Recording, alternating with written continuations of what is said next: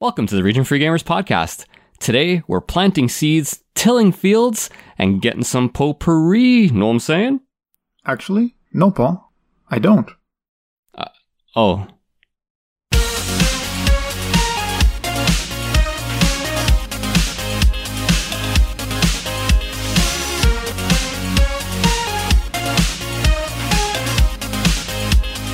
Well, howdy, folks, and welcome back to another episode of the Region Free Gamers podcast. My name is Arnaldo. I'll be your host for this lovely episode. Before we get started, one, thank you all so much for listening. Thank you all so much for taking the time to interact with us every time you do so. But please, if you can, and if you enjoy what you hear, even if you don't enjoy what you hear, go on iTunes, give us a, a rating and a review. We love hearing from you guys, and this is the best way for other people to find us and us to sort of keep growing as a show. So can't tell you how much it helps us out. If you want to do something else for us, go check out our podcast, check us out on all our other stuff, but rate and review is number one always. Um, with that out of the way, as I try to do it as quickly as possible, uh, let me undo one of the straps of my overalls so I can calmly introduce you to my two amazing co-hosts for this episode. Uh, first up, out of the East Coast, uh, the best farmhand in the land. His name is Ozzy. How you doing, Ozzy? Well, I've been up since five in the morning milking the cows and tilling the soil, so I already have my farmer's tan. Yeah, it's Um, always so important to water your cows and milk your crops or something. perfect delineation between my arms and my uh, overalls. And uh, out of the West Coast, uh, joining us for the first time ever on the Region Free Gamers, which is always makes me very excited when we get new people in. Uh, the number one member of FarmersOnly.com. Uh, let me introduce you to James Moeller, aka Klutch Kitten Gaming. How you doing, James? Doing so well, man. Um, I am from Oregon though, so I've been up since 5:30 tilling my marijuana crops. Is that okay for this show, or is that, is that an issue? That's perfectly fine. And also, I think that's going to be the new cash crop in the new Harvest Moon game, so it makes perfect sense. probably, probably. Except they'll call it something. Harvest Moon. Yeah, they'll call it something stupid like magic herb or something like that. They'll make sure there's a warning at the beginning of the game. Yeah. So You know, it's funny because you can't really grow tobacco in Harvest Moon, if I recall correctly. So I don't think you can. Yeah, so I don't think that that would also go hand in hand. I think it's probably because Harvest Moon is probably not set in the South. I know. I, I'm don't know. It just surprised. doesn't strike me as a very southern type of setting. Yeah. uh, mineral town. Um, seems to me more of like uh, I don't know, Japanese or maybe Midwest in the U.S. Perhaps. Yeah. yeah. I let's call Midwest. it Midwest. Yeah, like I'd say Midwest.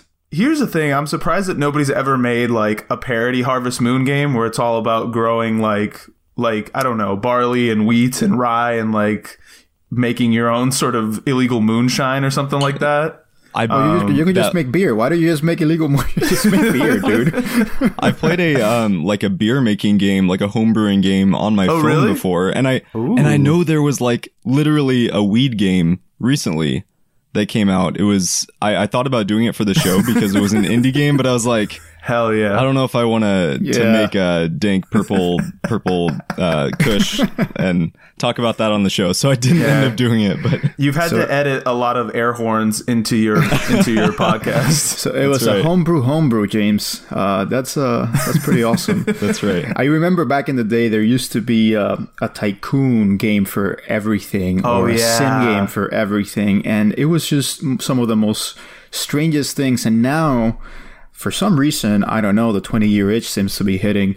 It seems to be coming back. And Yeah, now we I think have things like um, PC building simulator in your PC. Yep. There is um wasn't there like a YouTuber t- uh, game like that where it was like you'd essentially like it was a simulation game of you trying to become like a viral Yeah, yeah, YouTuber. yeah, yeah, yeah, yeah, yeah. Like, you know, like um, influencer story or something. That's crap right. like that. Are th- are you talking about the honey that's what pop kids- games? Is that is that yeah, what it's talking probably the honey pop games. It's That's probably the that honey is one of them, but those are Oh, okay. adult oriented. But there was just one where you're just like, I just want to be a YouTuber, and you like have to Oh. like make your videos and edit them and like No, release them I- and stuff. James, I think the honey pop games is like that's an adult, you know, YouTuber. Um, Oh, okay. so that might be a different kind of YouTuber. I didn't realize that. Thank you. oh my god, it's been a while since I've hosted, and I'm realizing how much I love it now. No, it's uh, it- it's uh, this other um, they're Apple, you know, developers, so they're usually on iOS and stuff. I forgot Yeah. their name, Simago or something, or Yeah, Zynga Some- or something like no, that. not Zynga, not Zynga. uh, but in any case, now we have things like you know we used to aspire to be roller coaster tycoons, and now we aspire to be influencers on YouTube. So Mm-hmm. That's I guess the times have changed a bit, um, and Just a little bit. Yeah, there's just no better way to show the cracks of time falling into your bones. Um, So, uh, God, I got too depressive too quick. I mean that that brings up like old school gaming with Zoo Tycoon, where where like you jack up the prices of bathrooms to twenty dollars a pop, and I just remember those being such fun times. I feel like it doesn't work quite as well with like PC Simulator or building a PC on on Yeah. uh, in a game. So I think I think we should bring some of those tycoons back. Yeah, it's oh, not I think as they're coming back. They Um, are. that's I good. think uh, Yeah. there was a roller coaster tycoon that released for the Switch, and I think it was like No, but that one was terrible. Yeah, Uh, it was no. really Oh, bad. If, if you want to play a modern roller coaster tycoon game, and I know that we're off the rails already, but Yeah. uh, Planet Coaster uh, by Frontier Games. I mean, they're the ones who are kind of doing the new sort of tycoon games, and so right now they've been working on a on a new Zoo, uh, Planet Zoo or something like that, Okay. whatever it's called, and so it's kind of like a successor. A spiritual successor to Zoo uh, Tycoon, um, Yeah. which I know had a lot of fans back in the day. I never played Zoo Tycoon. I was always a roller coaster tycoon type of Yeah. guy, and I did make impossible roller coasters Yeah. and then launch my you know my poor guess that was the best the part rails. was making the roller Yeah. coaster that you knew was going to kill everybody Yes, and watching I it actually like explode. I, I didn't kill people that that often on on roller coasters tycoon it was only when I was fed up um, Oh, gotcha. which doesn't speak very well of me um, sorry guys we don't endorse any of this um, no I would just make very very complicated roller coasters I would try to see I how gotcha. Extreme I could make them but no one wanted to go in it it was like Ah, I see. as, as soon as they saw they were gonna go into the line and they were just like oh nope nope, out of here. I'm not doing this. Uh, those games were ultra fun. We do gotta make an episode about this. Uh, I about know those they were they were really entertaining, but to get back on track a little bit, um, James, since this is your first time on the Region Free Gamers podcast, I have to do the obligatory uh, couple questions. So Ah, our- don't make it like it's such a chore, man. Come on. listeners can get to know you. I know this is the worst part. Everybody loves this part. Um, but it's funny because this is a little different. Usually when when we do these, we haven't had a lot of interaction with people um, before they come on the show in in person, sort of in like talking to them. Yeah. Um, but I've met you in person before, and you've also interviewed me and Paul for your podcast. yes, sir. Um, I just so- don't like Ozzy. That's why he hasn't been on. No one likes me. I'm the I'm the crank of the group. So Crank of the group. Um, but so I think it's going to be interesting if if any of your listeners come in to listen to this because they've already maybe heard us talking a little bit to you. Um, but what I wanted to know was we always ask this question is what are some of your first experiences with video games? Like what were some of the video games that got you into video gaming? Yeah, this is always such an interesting question um, because I, I ask it of my guests when I have them on, but it's like I don't always think about it for myself. Um, ah, the tables have turned. the tables have turned. But I was thinking, um, my parents weren't big console people, but we did have some PCs, and Okay. because video games were were they didn't think they were evil, but because video games were bad, you know, we're supposed to be outside playing and getting uh, our energy out. The the games that we got were mostly learning company games growing up. So it was a lot of like Oregon Trail 3, Operation Neptune, you know, games that made you like work to to play the game. Um, but those actually made me start liking games more. And then from there, I would be going over to my neighbor's house who actually had the consoles. So he had a SNES, he had a computer with um, the likes of Backyard Soccer, and we'd play Super Mario World and all that sort of stuff. And it was just like the learning company games and then all of his stuff on the SNES and PS2 and onward that kind of Oh, got nice. me into gaming originally. yeah. Okay. yeah, and it's eh, and how do your parents feel now that you have a gaming podcast after all their hard effort and not making you play games? I think uh, they're very supportive of me. They, uh, whenever they ask about my uh, my podcast, they they first of all, I think podcasts kind of confuse them a little bit, but they're very supportive and they're like, you know, we don't understand the whole gaming thing, but that's awesome. You like it. That's awesome. You're you're doing something you enjoy. So I think now they they're they're cool with it. But back in the day, um, Yeah, it was mostly just learning company games. Um, although somehow I don't know how it happened, but we got some games like Lego Racers one and two. I don't know if you. Ooh, I love Lego Racers. yeah, Yeah, like those were good. Yeah. and like we didn't have to do any math equations or learn history to play them. So I don't know Yeah. how in the world they ga- came into our house, but No, that Yeah. was um I remember one of the first PC games I ever got was Lego Island and I loved that game so much. Um They were kind of sandbox games before their time. Yeah. Um, I mean, they didn't look great, but for a child or someone that was, you know, developing, um, I think it, it presented a lot of opportunities to really do fun things with it. And I think that was kind of in the spirit of Lego. Yeah. Um, um, but did you ever get like? So I know you did a lot of educational gaming. Did you ever get like the sort of secret? You do learn, but it's it. You're not really learn. Like it's more fun than actual learning, like Carmen Sandiego or like Yeah, I- Pajama Sam or something like that. Yeah, I mean, I think like Carmen Sandiego was definitely one of those games. I, I Yeah. mean, most most of those games I do remember as being more fun than not. Yeah, yeah, yeah. Because I mean, the the people who were developing them weren't trying to like oppress kids with the, with learning this stuff. They were obviously trying to make it fun. So, um, yeah, I did enjoy them. Um, Oregon Trail Three was definitely positive. Operation Neptune was this one where you, um, where you were operating this sub, and Hmm. that one was the math equation one. But that one was always fun because you could shoot. You had like a ammunition of these ink pellets that you could Okay. shoot these um, fish as you go deeper and deeper into the into the ocean. And so that one was really fun. Um, it's I can't really remember many others offhand, but Okay. but yeah, they were good good games Yeah. despite I don't know feeling a little bit like school. But yeah. So when do you recall actually getting into other types of games that were non-educational? How did that process come about? Yeah, I don't I don't know what the um exact timeline was, but I would probably attribute a lot of it to going over to my friends playing uh, again, I think backyard soccer and there was a Scooby Doo game on the PC back in the day Okay. that I remember playing with him. All I remember is um, how fun it was to give Scooby snacks to Scooby because, I mean, obviously that's fun. Um, and then, yeah, lots of SNES. And then I remember kind of a heyday of playing lots of uh, Need for Speed on the PS2. I remember playing a Shrek game on the PS2.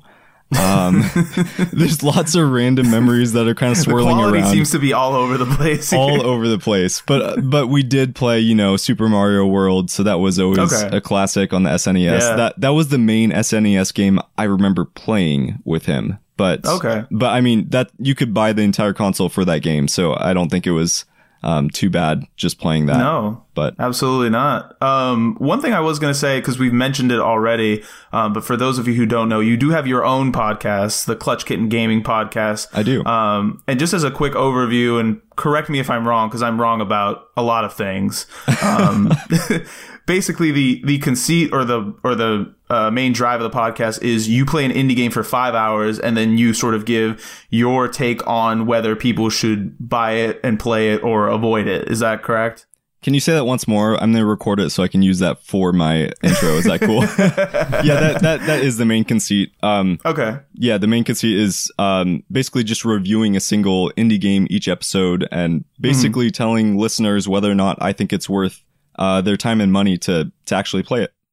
Okay. And so Yeah. I guess from that, my main question would be especially based on what you're telling us like you grew up playing and the the kinds of games that sort of shaped you as you were coming up, what sort of piqued your interest in indie games specifically? Like what was it about indie games that made it so you wanted to talk about them this much? Yeah, I I liked this question because it got me thinking more. I I think a lot of it actually stemmed from almost necessity. When I Okay. decided that I wanted to do a podcast, it was like, okay, I want um I want at least a little bit of a niche, and there's a couple limitations that I have. Um, I work a full time job, so I obviously have limited hours, so I can't play like a hundred hour game every single week.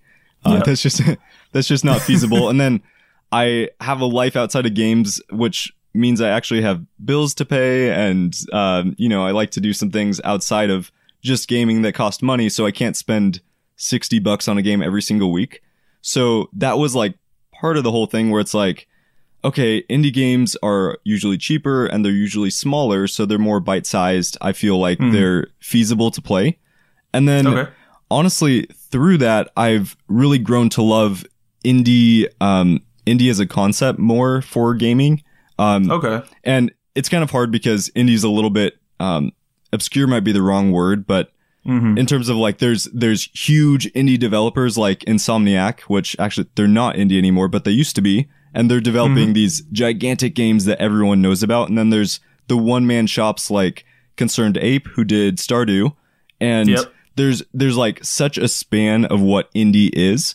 But I think the concept of indie being this, um, way of development where you're not being controlled by a board of directors who are just trying to make the most money. It's about um, passion and ingenuity in a lot of these games. So I think that's Yeah. what has kind of kept me coming back for more indies because it's like, yeah, there's there's a lot of a lot of garbage indies, and I'm not saying at all that um, AAA's are bad. There's a lot of amazing AAA games that aren't just there to be greedy, but like so many indie games um, take it a step beyond because they don't necessarily have the backing of this huge amount of money or a huge team, but there's all this passion and um, man, that's the only word I can think of right now. But like Yeah. passion and um, ingenuity in their games that just creates these amazing products like um, Supergiant Games. They have um, multiple different games, Transistor, Bastion, Hades Mm-hmm. now. They're like all these different genres that they've excelled in with this amazing art style and kind of narrative quality to them. And Yeah. I, I could go on for so long, so I'll, I'll stop talking about it. But Yeah, and I mean it. It's it's. I like I like what you're saying makes a ton of sense to me. I mean, for example, I'm thinking about it now as like indie has sort of become like this catch-all term for me. Like it's sort of abstract at this point. Yeah. Um, and I think. I, I'm not very good with words, so I think Ozzy will have to help me out a little bit in, in this description. But at least for me, it's sort of it's exci- it's an exciting time for indie games for me because it feels like for the first time in a while, especially in the gaming space, like it's you don't know what to expect now. You know, when I mm-hmm. w- there was a, a, a space in time when every new big release, I was like, oh, okay, it's I, I think I know what this game is going to be even before I really sit down and play it. Like I think I there's certain patterns that big developers are following and sort of mm-hmm. mechanics that are baked into most games just by default. And now with indie games, it's just like I don't know what the next thing that's gonna come out is. I like I remember this weekend people were, you know, not to date the episode already, but uh, the new Link's Awakening is coming out, and I've mm-hmm. heard just as many people talking about Sayonara Wild Hearts and Untitled Goose Game as I have people Yeah. talking about Link's Awakening, and that's crazy, you know, Yeah, I like the think- fact that uh, mm-hmm. there's there's the element of innovation which is very important but there's Yeah. also the element of the tools have finally caught up with this uh, aficionados to the point that these are people that grew up loving the same games that we loved yeah. and they're trying to either recreate the feel of those games that we loved or iterate upon them in a way that hasn't been done in years because they were not seen as marketable anymore. And I think that's what's particularly exciting because you have nostalgic games, but you also have games that really take you in very different directions, kind of like, let's say, Valhalla, you know, cyberpunk bartender simulator Yep. um, you know, which me- meshes the the dating sim aspect or the visual novel aspect with a kind of bartending, you know, kind of sim. yeah. So um, i- it's it's really interesting because I feel like the the field has now been leveled to the point that you can actually get a very good game, you know, by just one person. You know, something Yeah. like a Stardew Valley mm-hmm. or something like an Axiom Verge or this Undertale. other yeah, or Undertale. And, you know, it only, the only thing that it requires of you, of course, it requires talent, but the only thing it mm-hmm. requires you is passion and commitment. And these Yeah. games take a, a large number of years. Something like Hyper Light Drifter takes a large number of years to make. But it's all done by one person. And so you have this very singular vision. And so it's a return of sorts to the old times, you know, in the late 80s and the early 90s. I mean, even before that, but where you had two, three, four person teams. Yeah. And they were the ones that would make the games that you grew to love. You know, something like Ninja Turtles, Turtles in Time was probably done by like four or five people. Um, and one of those was the composer and sound producer. Um, so that's what I think has really made a, a, big impact. It's not necessarily the fact that that indie as a whole has become a concept. It's just that it's really proselytized. It's really mm.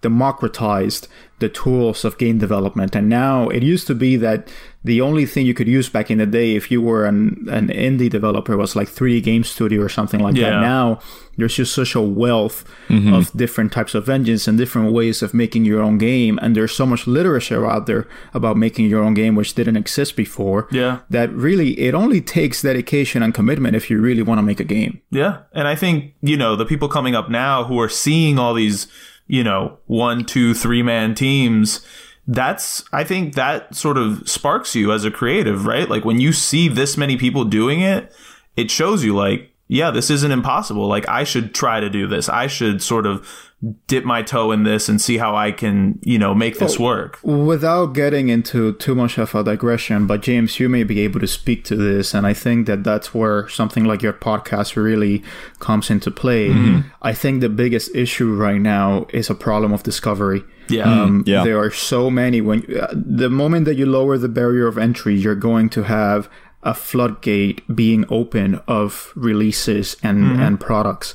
And the problem that we have right now, and I, I am seeing it now on the Switch. The Switch started out as being a an indie machine, and now mm-hmm. it's turning into something that needs more curation. Yep. It's also happened on the PS4. I mean, let's not even talk about Steam because everything almost goes on Steam. Yeah. And so, you know, even recently, uh, Good Old Games or GOG.com got into a bit of a tussle because they rejected one of the games. And it turns mm-hmm. out that it was a really good game. And they said, well, mm. it's curated. Eventually, they had to backtrack and say, no, we're going to allow it. Mm. But it really speaks to the concept and question of, you know, at what point do we need a gatekeeper? And I think yeah. in that respect, James, you serve as kind of a gatekeeper because whoever listens to you will know is this worth my time or not? Yeah. And you're always trying to find and discover new developers. But my concern here is that there are going to be very good games that are going to be made with hard labor mm-hmm. and then it's going to take three four years of someone's life and then they're just going to disappear and so yeah. what i'm seeing it's almost like you know, it used to be that this would apply to like writers. You know, you would write your novel, and this would be the novel that you have in your heart, and it would be amazing, but no one would read it, and it would only be discovered years and years later. Mm-hmm. Yeah. Uh, and that's what concerns me that there could be very talented people that may just have a one-off game, not succeed, and then just get out of games altogether. Yeah. Um, yeah. So that's that's something that I'm very concerned about. I mean and there are also a lot of different circumstances. I mean, if if you can make your money back on the game that you've made, or if you can be profitable, and I mean, how are you going to pay your bills? You know, I'm thinking about someone like um, you know Thomas Happ who did Axiom Verge. Mm-hmm. You know, he put a lot of his you know time and years into that game, but then you know he had personal family issues, and so he hasn't really been able to focus on developing a new game. Mm-hmm. Um, so it's it's kind of bittersweet in a way how you know, games are becoming more and more prevalent, but at the same time, it's becoming harder to discover them. Yeah, you're I you you totally hitting the nail on the head there. It's there's so much content out there. It's just like I'm doing a single podcast every single week covering a single game, but there's like you know hundreds. And you of, still feel like you're you're falling behind. Oh yeah, so much, so much so. Um, my backlog is huge. I you, to be quite honest, it, it's going to sound super dumb and I guess naive, but like when I started the podcast, I was like, man, I hope I have enough games to to keep going every single week. um, yeah, you're laughing, and now I'm like, okay, I have ten games that I could play this week or more that are already yeah. in my libraries, and I don't I don't even have to go out and buy more games. And mm, yeah. there's just too many to play, and the issue is there's so many good ones and then there's a lot of this clutter of bad games because there are a lot of just junky games that ca- people kind of just throw out there to, you know, hopefully rake in a little bit of money. And then those end up clouding out these amazing games. And like recently, um, Ozzy, you talked a lot about Blazing Chrome. I wouldn't have heard about that if it wasn't for, for your podcast for RFG. Mm-hmm. And, um, I think, uh, I think Arnaldo also mentioned it as well, but it's like, a game like that I wouldn't have heard about otherwise because it's just getting lost in this huge um, ocean of games that are out there. Yeah. Yeah. Uh, I mean, have you ever thought, James, about doing something like, since you can cover everything, just, you know, kind of like a quick fire type of like, okay, these games, yes, no, yes, no, or something like that. Kind of like a, The a weekly quick 30 roundup. second review. I, I would love to do something like that. I think I'm always trying to look for ways to kind of um, increase the the value that I can um, provide with the podcast, and that's definitely Yeah. one one way to possibly do that. Um, yeah, it's it's just so it's such a difficult thing because we only have so much time in our days. We we all you know are working, and it's like I can't cover all these things, but I want to because there's so many good things that you don't want people to miss. And Yeah. um, like Val- like Valhalla being a perfect example. I didn't play that until earlier this year, and that was an amazing game. And when I put out an episode about it, there's a ton of people who have never heard about it before. But it's like, yeah, that's that's probably for so many other games, including that one. But Yeah, absolutely. I will say one thing, um, because I'm really enjoying sort of this line that we're going down, and that is, you know, like you said, there's so many games now that it's it's hard for you to even decide which ones you're doing for a specific episode. And you talked about a problem of uh, like more bad games being sort of in the market or in the sphere now.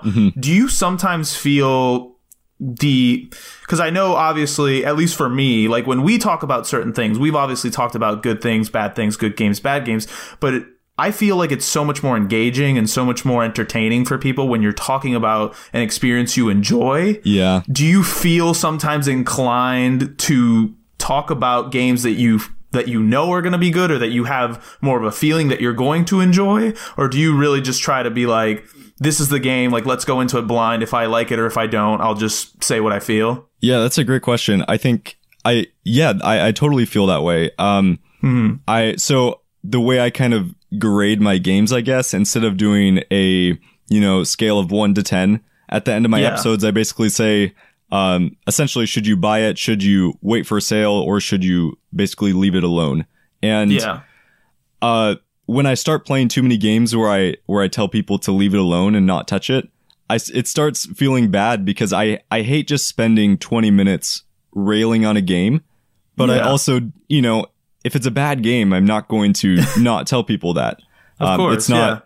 Uh, I'm not being paid by any of these developers to review their game well, so it's like. I, I want to give an accurate picture, and so that does play into the games I choose each week. Luckily, um, a lot of the games I look at have already been out for a little bit at least. I try to keep uh, the games I look at within the past two years, usually Okay. um, of recency.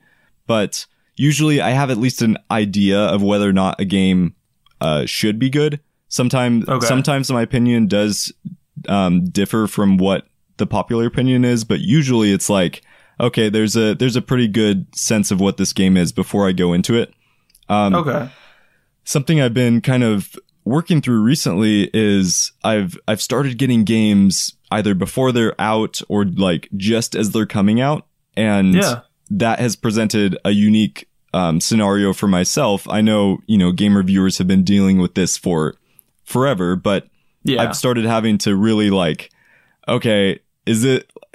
I have to I have to start putting hours, many hours into the game before I realize whether or not it's good. I can't just like Yeah. look at some meta scores and be like, okay, I think this will probably be a good game. I have to go Yeah. into it and kind of cross my fingers and hope that it's decent.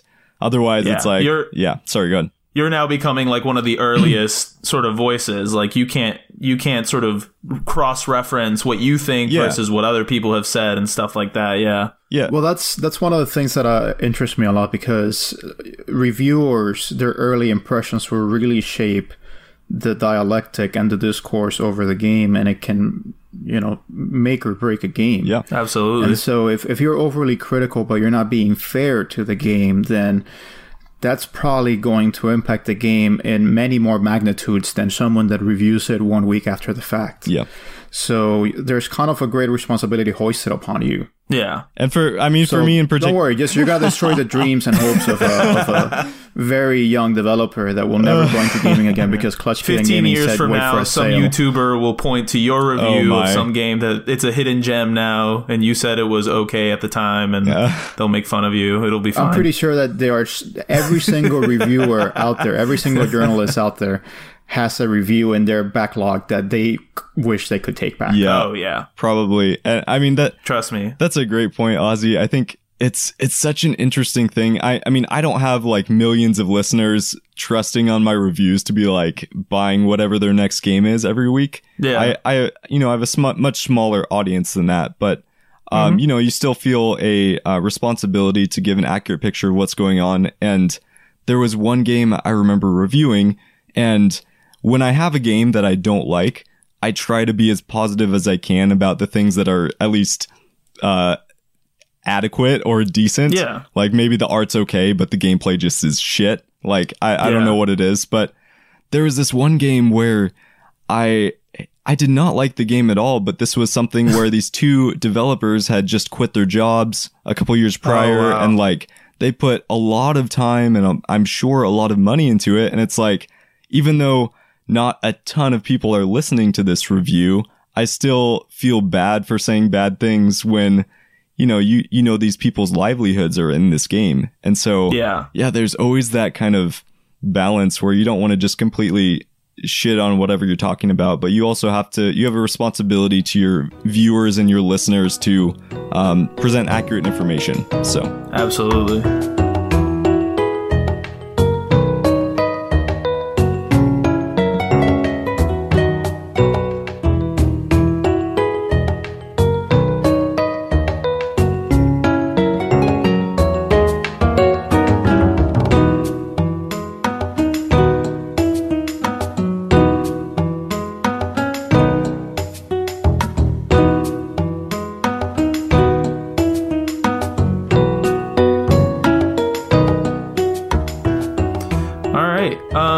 I think with that, we've gotten a good picture of, of James and what he's what he's doing, and now we're going to subject him to our podcast format, and we're going to talk about Harvest Moon.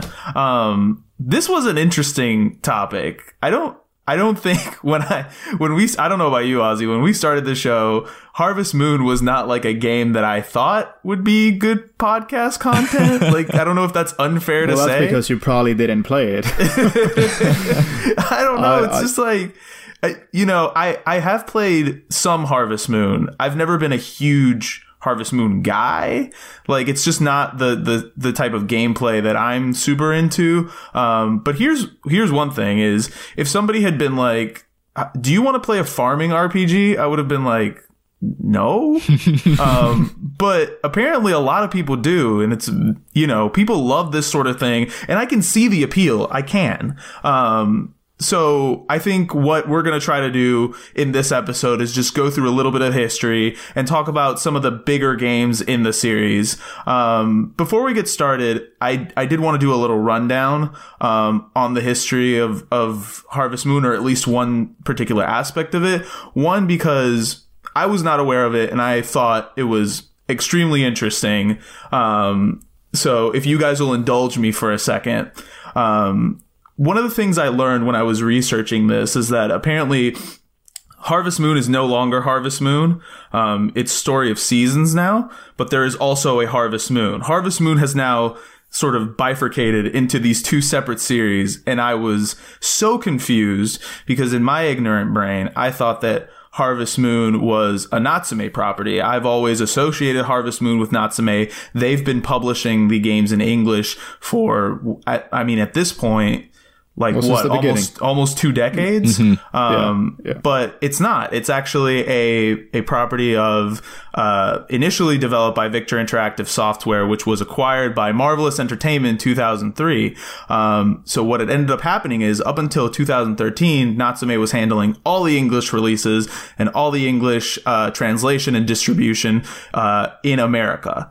And then Marvelous decided they wanted to hand that distribution over to their American di- distributor, which is Xseed Games. I love Xseed. I had no idea that Xseed was a distributor for Marvelous. Um, I didn't realize it either until this episode. yeah, exactly. So this is already blowing my mind immediately. and so what happens is they split basically uh, Marvelous goes to Natsume and they're like, uh, we're going to take over distributing um, and translation of all Harvest Moon games from now on. Xseed's going to handle that. And Natsume turns around and is like, that's cool, but we also own the Harvest Moon name. Um, so that's not what you're gonna do. And so Marvelous is like, well, we're just gonna change the name to Story of Seasons, and we're just gonna assume that people are gonna understand that it's still Harvest Moon. Uh, they still don't. I mean, and so so what you have now is uh, you have Natsume publishing Harvest Moon, and they're Correct. basically knockoffs. They're like Yes. complete, Yeah. you know, cheap cash-ins of what Harvest Moon used to be, and Yes. so they really don't have any type of charm or heart or soul, and uh, it's really a, a shame because.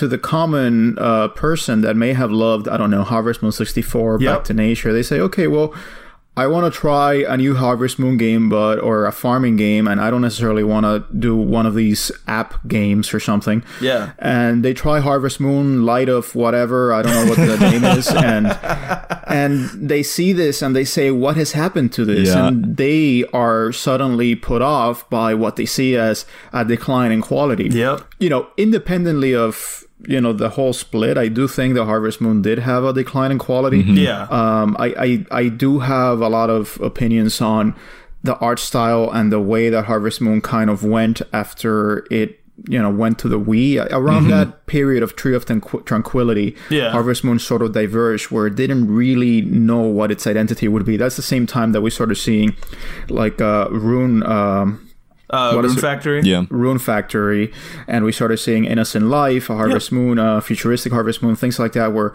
just Harvest Moon was spreading its tentacles everywhere, and it posted the Harvest Moon uh, uh, uh, as well. And so it, you know, the mainline franchise, it just didn't really know how to evolve. Um, and you know, without getting too ahead of myself, that's where something like Stardew Valley really did well because they knew what worked and took it back to basics Yeah. without really trying to do too much and trying to present, I don't know, a zoo or something like that as an innovative play mechanic or something. Yeah. So they Um, took it back to nature, is what you're saying. Uh, absolutely. Yeah, yeah, yeah. I mean, and so I think that the Harvest Moon name, it's uh, it's unfortunate that it's still being used, but not in a good way. Um, Yeah. And hopefully, you know, eventually people kind of you know warm up to Story of Seasons. But I think you know the idea of Story of Seasons. I mean.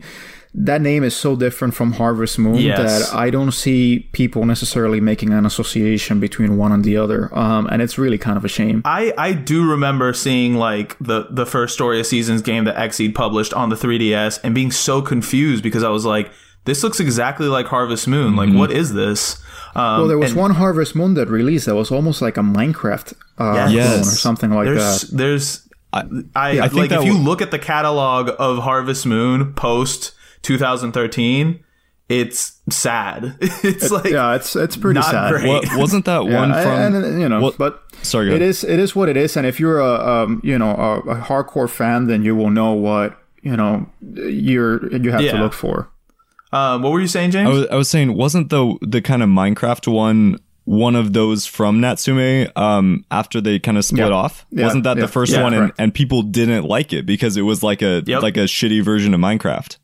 I'm pretty sure. Yeah. Because basically what's happened, and, and Ozzy pointed to this, and this is like one of those things that I, for example, don't really think of as just like a casual game player, but it's the fact that like I really associate, especially early on. Now I'm a lot better about it, but early on in my video game life, like the name on the box is the name I associate with the game, right? So like the publisher for me in a lot of cases was like my link to that video game. Mm-hmm. So like when I think Har- when I thought Harvest Moon before, I was like, oh, it's a Natsume thing, like obviously because their name's always on the box.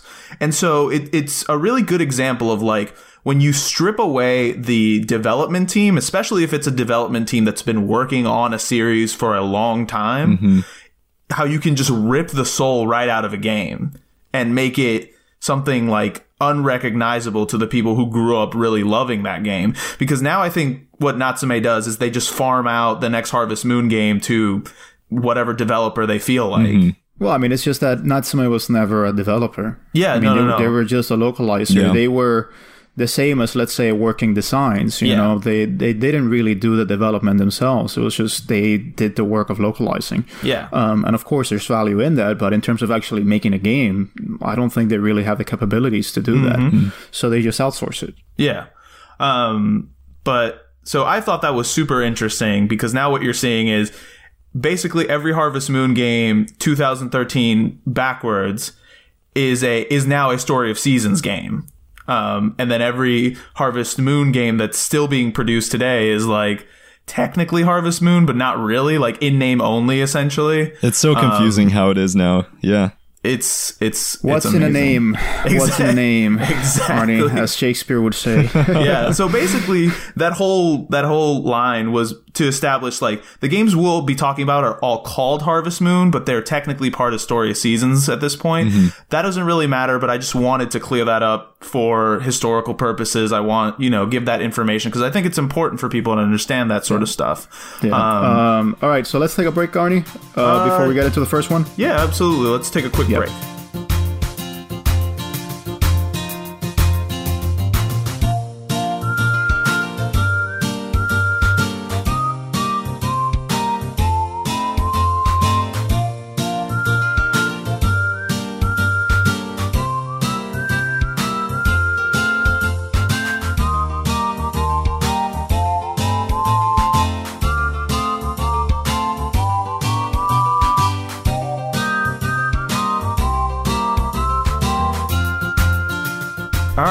And we're back. So, let's dive into some Harvest Moon, guys. Let's let's plant some seeds. Let's let's harvest some. It's amazing that we still haven't talked about turnips or Let's milk some eggplants cows. or anything you know related to actual farm work. Let's, let's shear some sheep. Let's uh let's marry one of the six women that I'm allowed to marry um, by law. Listen, one of them, if we're talking about Friends of Mineral Town, one of them was the harvest goddess. So I don't. That is true. sorry, buddy, you're not gonna get that on the first go around. That'd be Pretty sweet. It's five for you. Um, All right, so Harvest Moon. Here we go. So the game series was created by Yasuhiro Wada. Uh, Harvest Moon was his first game concept three years after he got into working at Victor Interactive, which handled development for the majority of Harvest Moon games. Um, he has said that he wants people to find happiness by going back to nature, and you can really see that as the main conceit of Harvest Moon. Like if you play any Harvest Moon game, I mean, we'll we'll get into this as we talk about the individual games, but it basically boils down to you've inherited or you've obtained a rundown farm and you have to work to sort of bring it back to life and make it successful again. So I can really see that sort of philosophy in the games that he's making. Um, Yeah, and it's and I think he said before. I couldn't find the interview yesterday, but I read it before that he Hmm. he built the concept around you know his nostalgia for when he was a kid growing Yeah. up in the countryside, and, and you could really see that in these games because there's always a sense of you know kind of recapturing your childhood. Yeah. And kind of reconnecting with your childhood memories. Um, that's something that's very strong, at least in Back to Nature. Uh, but you know, it it always starts. Harvest Moon games always start with some sort of tragedy. Your grandpa probably died, most likely. You know, your grandpa uh, left you a farm, and so it's always around the concept of kind of revisiting something that you once knew, but that you've kind of walked away from for a while. Yeah. Um, so with that in mind, I do want to ask you guys, like, what was your introduction to Harvest Moon? Even if it wasn't a Harvest Moon game, like, what was your introduction to the sort of mechanics of Harvest Moon? So, James, why don't you go first? Yeah, uh, Friends of Mineral Town was my first introduction to the game, um, or to the Okay. series and just concept as a whole. Um, and that's what, that's what made me really love the whole farming RPG kind of style of game. And Yeah. it, I can't remember exactly when I played it, but I remember really enjoying the farming, enjoying selling the crops and doing kind of the main, um, cycle of the game, but not fully getting into the social aspect of it. Um, I don't know if I just didn't realize it was there or I just, it was one of those things where it's like, okay, I guess I can talk to people, but what does it do? Um, so it wasn't really until I went to Stardew and like really got into that hardcore and then realized I was like, oh man, I'm so dumb. I needed to do all of these things. And like since then, I've kind of gotten back into Friends of Mineral Town. But yeah, that was kind of where my introduction was. And um, I think it, it really clicked right off the bat in terms of like the purpose of the game. Um, kind of like you guys were saying, it's like going back to nature, kind of going back to these childhood roots. When you start these games, it's like, oh man, this is, this is comfortable. You're going to this broken down farm, but it's like, oh man, I, this is comfortable to do. I can fix up this farm. I can make money and make friends. And it's, it's all very, um, happy in the sense of what you're doing and, uh, what you're accomplishing. Okay.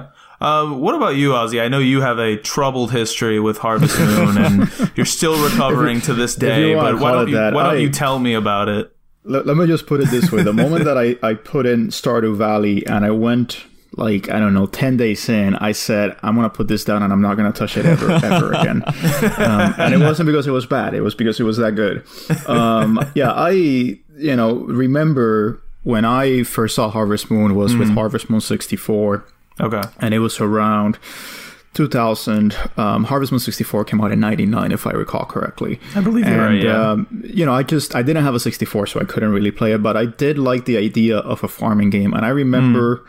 I think one of the magazines had like a, a strategy guide. I think it might have been like Expert Gamer or something like that. And you know, they went into details about what kind of crops you had to farm and Hmm. what to do in several, you know, seasons, etc. And I don't know that and the combination of you have a dog with you at all times and he looks really damn cute. I was like, I really dig this. Yeah. And I don't know what was in me at that point, but I really kind of wanted something that gave you that freedom.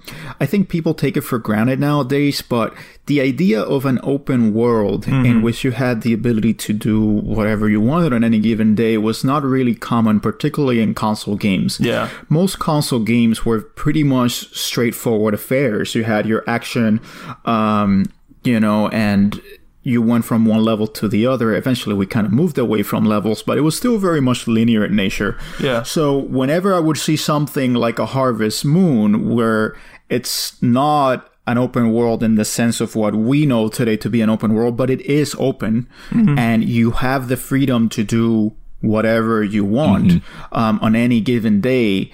That really appealed to me, and I remember that I was trying to look for similar games like that, and mm-hmm. eventually.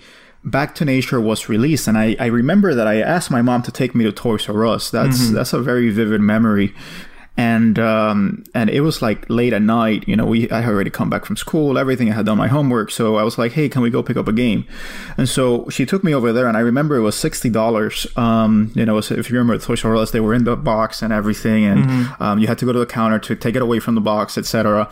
And uh, I remember I opened it up, and the whole car ride back, I was just looking at the manual of all the things that you had to do, and I remember just being completely overwhelmed. I was like, "Oh my god! Like, what is this?" And so I remember when I started playing it, it really didn't click with me at all. I, I was just like, wow, like this is a lot of work. Like I had to clear this entire field. I had to, you know, kind of put in effort into actually getting to the fun part.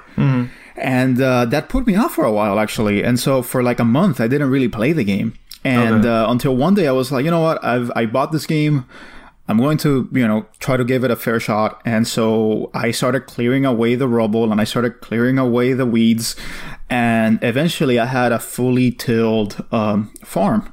And, you know, when I started being able to plant my seeds, that's when you know the addiction had set in uh, Yeah. because you know you have to wait a, a number of days before the seeds grow. But you know you you put the seeds in you water them and the next day you see like the inklings of something that's growing. And then the next day you see a little bit more. And then you know it's it's that loop that's so addictive that is you're always waiting for the next day. It's what they call in civilization the one more turn syndrome. Yeah. um, you know that whole let's see what happens the next day. Is it gonna be raining? Um, is something bad gonna happen? Or is there a festival? Or is it someone's birthday? Can i give someone you know or you know am i gonna finally you know be able to upgrade you know my relationship with this uh, bachelorette that i am wooing and so once i started getting into the loop i knew that i was in it um, and it was interesting because when I got into that, I started talking to my cousins about it. I started talking to my friends about it, and they were all like laughing at me. And I was like, "Dude, I'm I'm serious. This is this is the real deal. Like, you, I'm not kidding." And so I once took it to my cousin's house, and uh, we, you know, we were gonna spend the whole weekend there at my cousin's, and we did nothing but play Harvest Moon that weekend. Yeah. Uh, nothing, nothing but play Harvest Moon. And so my cousin was like, "Hey, can I, uh, can I stay with it for a little bit?" and I was like, "Fine." You know, one week later, I come back and he, this guy is like on his third year. He's already up, fully upgraded his whole house. You know, and, and this was the guy that was like shitting on me for like saying I like this game. Yeah. And eventually it turned into something where it was like being passed around amongst us like it was a drug. Yeah. you know? and you would see like this older kids. I mean i was like what 11 maybe at that time? And you would see like 14 15 year old kids and they were like and i was like where's the game? It's like oh i lent it to this guy. And it's like this older guy i'm like what's he doing playing this game? And, and we would go to their door and you would see the game in the background on pause. And i was like like seriously? And i was like very shy back then so i was like give me my game back. I didn't want to say give me my game back but it, eventually i basically never saw my game again. Oh, God. so so I know one of the questions that you're going to ask me, Arnie, is whether I finished Back to Nature, but Yes. I, I couldn't because someone took it. Oh my god, that's like the saddest story. yeah, someone took it, and so it wasn't until Friends of Mineral Town that I actually went back into it. But you know, by then I had gone through a whole process of addiction and finally understanding what it was like to be addicted at a tender age of eleven. yeah. Um, There's something so I'm just kidding, guys. To anyone that's facing addiction, I am just being facetious. I'm sorry. um, I'm just, I was very passionate about the game. Let's not Yeah. say even addiction. Yeah, I mean, it, it, like for me, it you know, I was exposed to like my the first time I remember hearing about Harvest Moon was Harvest Moon 64 back in the day, I think. And for me it was it, it was kind of the opposite of your story, Ozzy, where I saw it, I saw people playing it and I was like, this is way too much. Like I I can barely handle two things at once.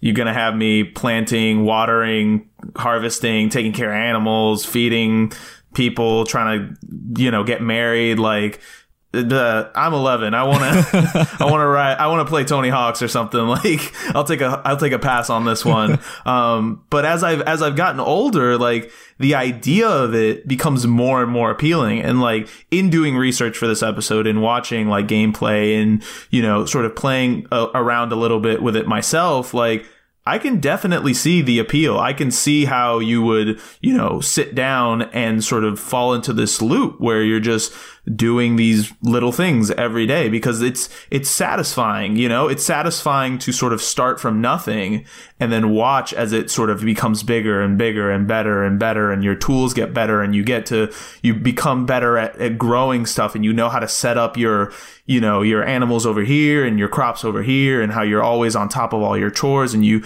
realize how to spend your energy each day. Like that stuff becomes very satisfying because it gives you little victories each day. It's mm-hmm. not like for example in an RPG where you're just working and working and working and working for the ultimate payoff of like beating this boss or reaching a certain level or finding a character it's like every day you get something that you're like I did something today. I accomplished a thing that I wanted to do, and it's going to lead to this next thing, and this next thing, and this next thing. And so I can't put it down until you know the game's over. Essentially, Well, I mean, um, it's all it's all the various you know, and, and we're gonna have to get into the games. Yeah, yeah, but, yeah. but it's all the various components of it. It's not just the fact that you're farming. Like farming mm-hmm. is a very general term, but the fact that, for example, you start out with chickens. Yeah. And you can name your chickens, and every day you kind of have to give your chickens a little bit of love. And when you go into your sub menu, you're you know, it shows you whether your chickens are doing good, whether they love you, how many hearts do they have. And so you want to develop a relationship with your animals. You can name your animals. Yep. And so you do start feeling very, you know, intimate and, and close with, you know, the, the, the various livestock that you hold. Yeah. Um, so eventually you end up having cows, sheep, etc. You can ride your horse. Um, you know, you have to pick up your dog every day for the dog to be, you know, happy. And so it's just all the various elements. And then, you know, after a hard day of work, you know, you you have to plan your day every day. You know, it's like one, okay, what am I gonna do today? Do I have plants that I need to to to uh to uh, um, water? I will water the the the seeds, etc. Yep. Um, but then after you're done with the whole thing, it's okay. What am I gonna do in the town today? You know, who am I gonna speak with? Um, who am I gonna try to develop a relationship with? And it's just, it does feel like you're living in this town. I, I hate mm-hmm. to say it because I just brought it up in one of our most recent episodes, but mm-hmm. it's almost like Shenmue in nature. like it's, it's really what I wanted. And that's why for me, I played this before Shenmue, but that's why Shenmue was so, you know, meaningful to me mm-hmm. because it, it really felt like an evolution of this, even though you couldn't really plant any you know flowers or anything Yeah. in Shenmue. um, You go but work it really felt like the idea of having your own schedule and the idea Mm-hmm. of having to organize your social relationships, etc. I mean, it's something that really appealed to me back in the day. Um, And so, kind of being transplanted into this world. The games, at least, did a very good job of doing that, of just making you feel like you've just been plopped into this world and that you're part of it. Something Yeah, something I think is so interesting with these games is that I especially as an adult, I feel like it's so hard to explain to people what is so amazing about these type of types of games because it's like if I go to someone who isn't a normal gamer and they're mm. like, oh, "Okay, what are you playing?" if they're trying to trying to be nice and make conversation, if I say something like, "Oh, I'm playing Skyrim where I'm killing people with swords and magic and all that sort of stuff," that's probably kinda that's it. probably what they're Yeah. expecting. They're like, "Oh yeah, that's a video game." But it's like if I say, "Oh, I'm playing a game where I go farming and then I uh, have a relationship with people in the town and say hi to people and remember people's birthday." I'll be like, Yeah, why? they're like, isn't that what you're trying to do in real life? Like, why the hell would you play that? And I feel like it's one of those games where you can't fully understand the appeal and what's so amazing about them until you at least watch or experience Yeah, it for yourself. until you're in it. Yeah, it like clicks in. Yep. All right, let me let, let me get deep, uh, if you guys will allow me. Sure. I think the appeal of these games, and I'm just kind of putting my own circumstances into this and my own life experiences, is that if you're someone that's shy, someone that's 11, 12 years old, you know, and you have a hard time talking to other people, mm-hmm. and you don't have a lot of freedom because you're in middle school, um, these games offer some sort of you know escape because Yeah. you're able to really develop social relationships without the fear of being judged mm-hmm. without the fear of that you're going to be laughed at or something like that whatever kids think at that age. And so at least to me thinking back on it you know the idea of when i was playing this game i was 11 or so or mm-hmm. 12 the idea that I could develop a relationship with another girl from town, you know, without having to go through the anxiety and nauseating fear of having to actually speak to a girl in real life. Mm-hmm. I think that that really appealed to me back then. Um, you know, and along those same lines, you have something like The Sims, etc., where it's just kind of living out your life, Yeah. but in a way that you have control over it. That I think is critical. The idea that you're in a setting where you can control your life and and you're not facing the same repercussions that you're typically fearing in real life. That I think to me is a huge part of the appeal of games like Harvest Moon. Yeah. And I don't know if I'm on a tangent here, No, but I, I- I, that's the way I see it. I think you're right. I think, you know, like you said, just having that sort of controlled environment where you know, like, you can sort of, especially in that social aspect, like you were talking about, you can approach people, you can sort of talk to them, get to know them, and not have to worry about, you know, some of these negative intricacies of social interaction that could be, you know, daunting for uh, anybody, really, not just like a young person, but just in general. And so I think a game like Harvest Moon, where you can, like you said, sort of organize your days and sort of create a space for yourself where you know what you're doing. You're, you sort of, as you play, you get better at the game and you figure out, you know, I need to do this this way and this that way. And I know who I want to talk to and I know who I'm interested in and things like that. I think it's very appealing for, you know, people to do that. And as we get into the original SNES game,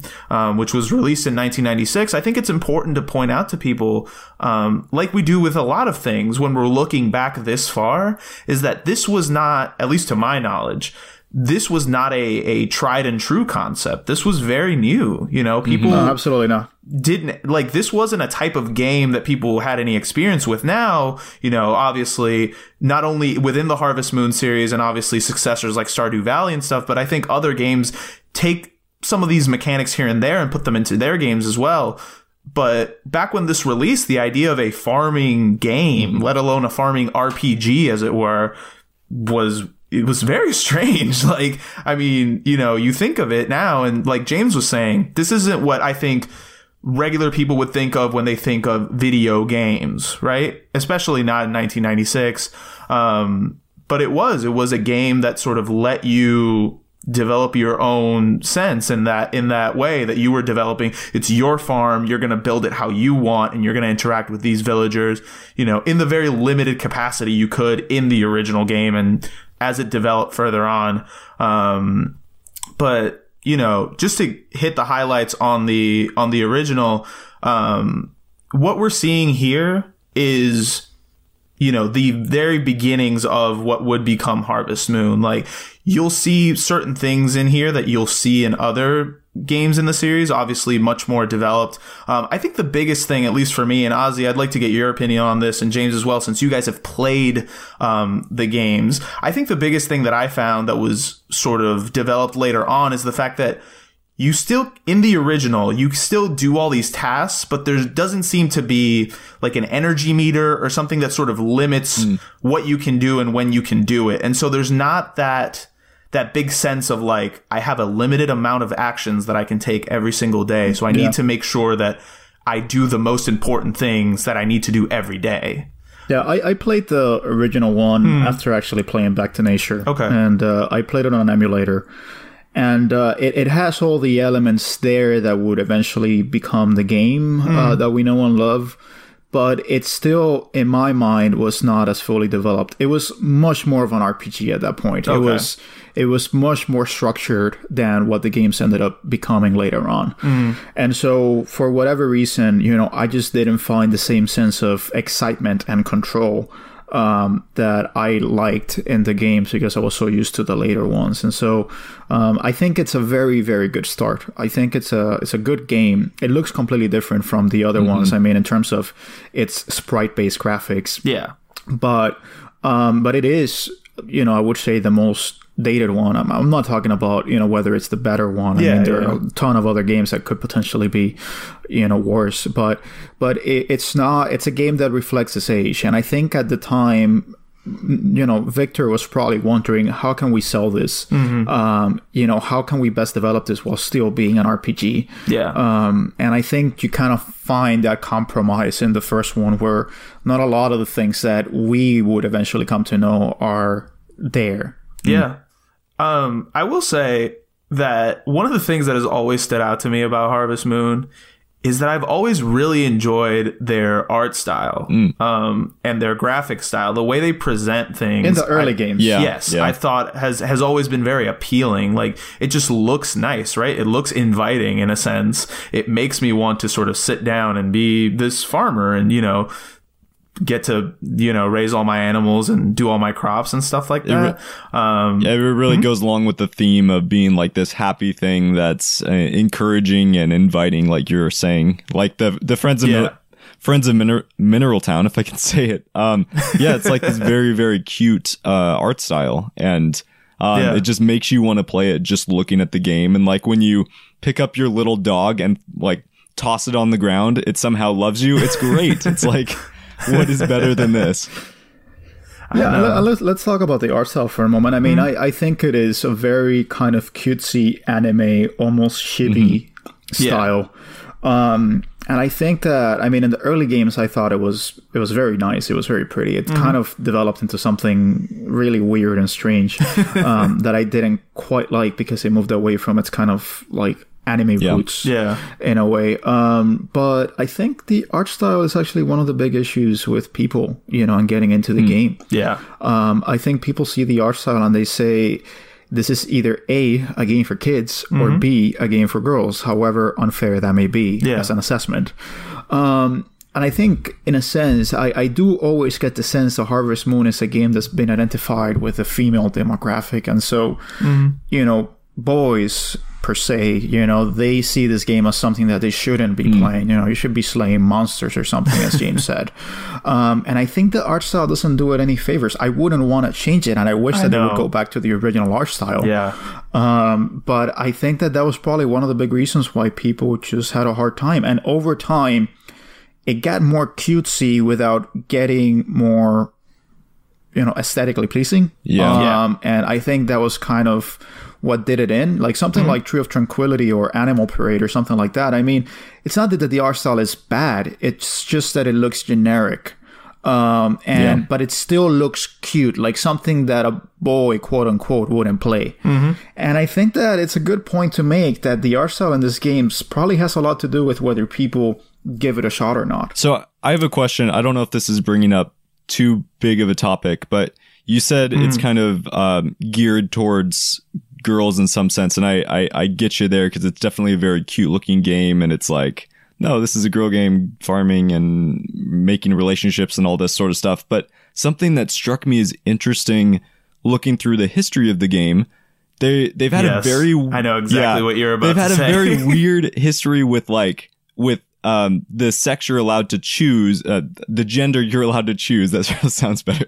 Um, like in the game. Yeah, so yeah. so for example, there's Friends of Mineral Town where you can only be Yep. a boy, and then they release Yep. more Friends of Mineral Town where you can play the girl, and then there's um let's see, there's D uh, Harvest Moon DS, and then there's Harvest Yep. Moon DS Cute, which is the one where you can play a girl, and there's this is multiple times that it happens this way. even even coming back to back to nature there is a japan only version that's called like back to nature uh harvest moon girl harvest moon for girl i think is what it was called yeah, it- um yeah.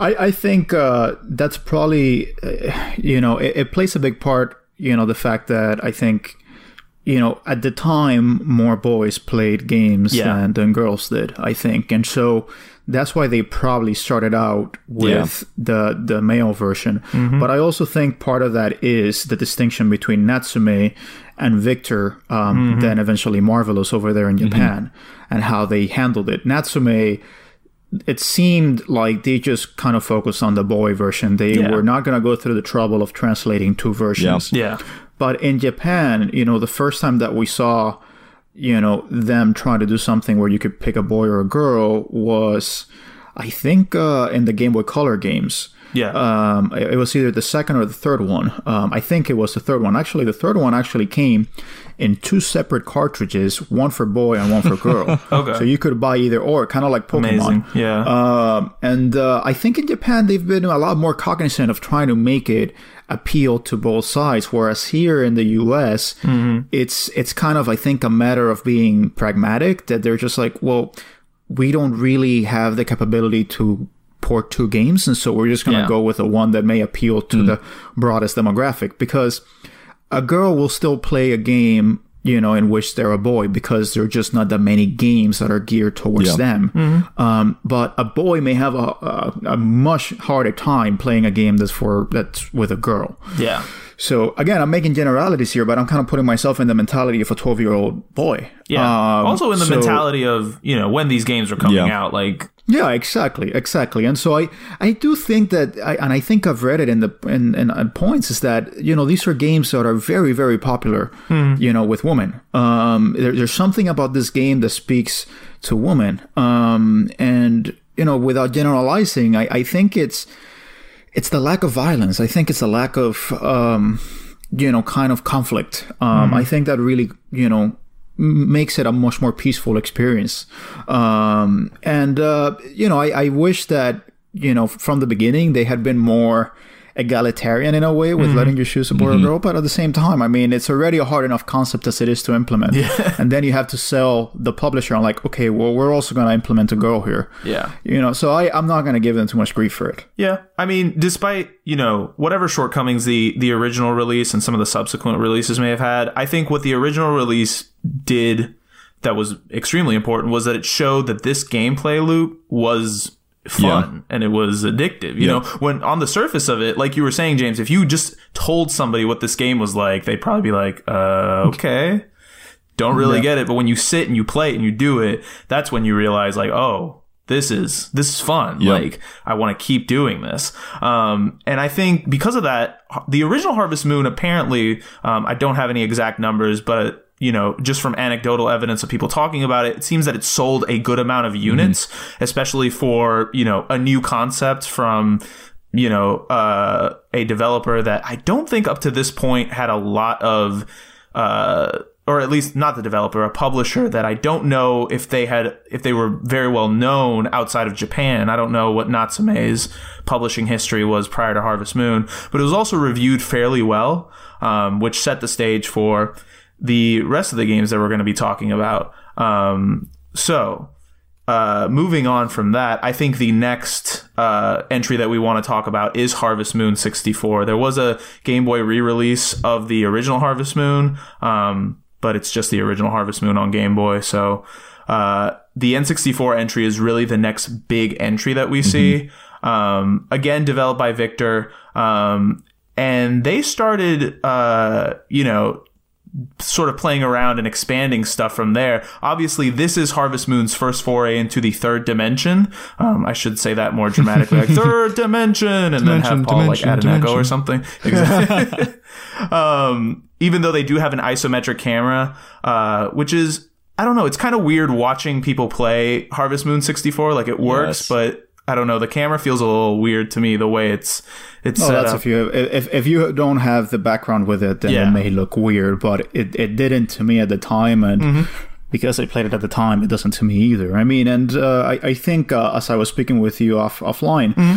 I think that uh, Harvest Moon sixty four and Back to Nature kind of go hand in hand. Mm-hmm. Yeah. because they were basically variations of the same concept. Um, you know, you have to save your farm. You're going back to your farm, and Yep. you have to save it. And you know, they Back to Nature added a number of things, but basically, it was almost like a port of 64, but Mm-hmm. with a different look, a little bit, and uh, just more things added to it. Yeah. Um, so it's it's not unfair to speak of these games in tandem. Yeah, Yeah. I mean, I think it, it had a I lot agree. of the same character models. If I'm uh, if I'm correct with that. If I if I'm not mistaken, based on what I know, the characters in Back to Nature are the characters from 64. They just have like different backstories and somewhat different personalities. yeah, that was that was super yeah. interesting to me because it's like I I didn't play uh 64, but I imagine if Hmm. I had and then went to play Back to Nature, it's like, wait, you go into the store or you talk with this person who you're used to having this certain personality and they're they're totally different or they have a different story. It's like what? but they look the same. What is going on? Yeah, if I had to take a guess, obviously speaking straight out of my ass, um, I'd have to assume that part of it was maybe that because they had a li- they had more space to work with on the PlayStation as opposed to the N64 cartridges, maybe they felt like they could tweak things a little bit and add new things and try to make it a newish experience instead of just being a straight port of 64 onto the PlayStation. I can Um, buy that. Yeah, I, mean- I, I would I would see that. Um, I know that the 64, the limitations of the cartridge format were really pronounced. Yeah. and uh, it's a game that, if I recall from reviews back in the day, kind of really shrugged a little bit. Yes. So it was a little bit muddy, which again, saying Nintendo 64 and mud in the same sentence is a redundancy. Yeah, it was again. It was one of those games where, like you said, Ozzy, the criticisms, at least that I found, were mostly like the soundtrack seemed to be a little repetitive, um, and there were some visual issues. Like there were a little bit of glitchy visuals sometimes and things like that. But the gameplay kind of really just makes up for it. Like people really like Harvest Moon sixty four and Back to Nature just have like a lot of love from Well, it all depends on how you Moon came into it. I mean, yeah. you either had a 64 back in the day or you had a, a, a PS1. Yep. And so if you had a 64, then you played it that way. Or if, and if you had a PS1, you had to play it the other way. And so this was the entry point for most people. That's you know, I feel like at the time that the original came out in 96, that Super Nintendo was already on its way out. Mm-hmm. And that's a big part of the reason why that cartridge goes for so much money nowadays because there just was a limited amount of cartridges that were sold. Um, but with Back to Nature in 64, they were still, you know, they were released when those systems were still in, you know, a pretty good peak. Yeah. Um, you know, I mean, I don't know if the 64 ever had a peak, but um, I'm gonna stop. So much hate. um, no, but it's it's really it all depends on you know. It's kind of like they say, you know, whichever you know Doctor Who you see first, that's gonna be your Doctor. Yeah. Like that's exactly how it is. Whichever Harvest Moon you played first, that's gonna be your Harvest Moon. And for a lot of people, that was 64 and Back to Nature. yeah. What's your favorite Pokemon game? The first one I played. yeah. Yeah, like Yeah, yeah. it's and, and it really is you know comes down to that. I will say a lot of the, i i give credit to 64 for a lot of these things just because it came out first but whatever. I mean 64 was the first one to have the limited amount of time for work in a given day um, and it had the stamina bar that becomes standard i think for harvest moon games going forward where basically every action you take in the game costs you stamina. And then when you're out in the field and when you're basically when you're not in a building in town, time is passing. And so you have to sort of deal with those two things in tandem.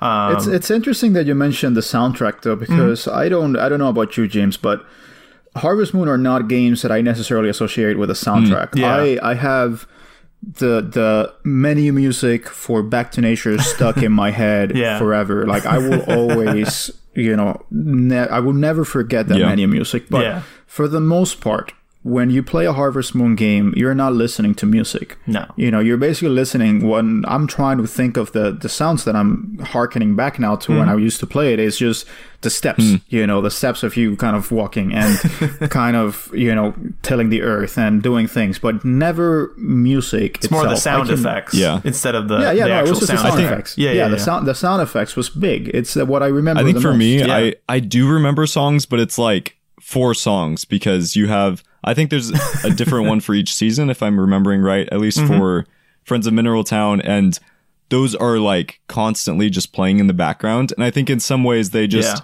start to blend into the background because it's like constantly yeah. on repeat. So maybe that's kind of like why why all those other things stand out to you, like the steps and the the tilling with the hoe and all that sort of stuff. No, but in Back to Nature, and Back to Nature, I think that you don't Oh, have. really? that. Okay. I, I mean, because I did play Friends of Mineral Town, and that one does have uh, music playing in the background. But Back Yeah. to Nature, Okay, doesn't. so that's that's new to me. Uh, yeah, that's interesting. yeah, Yeah. I mean, I, God, I, I will need to play it again. But yeah, I think that's how. Don't do it. it is. Don't do it. You've come so or for far. example, like I, I always remember when you woke up and it was a rainy Yeah. day. You know, th- those were days that I just I was like, okay, well, today I have to figure out what to do, and there will be no music, just the rain. Um, but hey, uh, maybe I'm just speaking out of you know my ass. I maybe there is music, and I, I just bet don't you're remember. right. That's that's super interesting though that they they kind of changed that later on because even though it does kind of blend in, it's like you get these tunes stuck in your head and it like the the moment I hear that song, it like brings me right back to playing that game.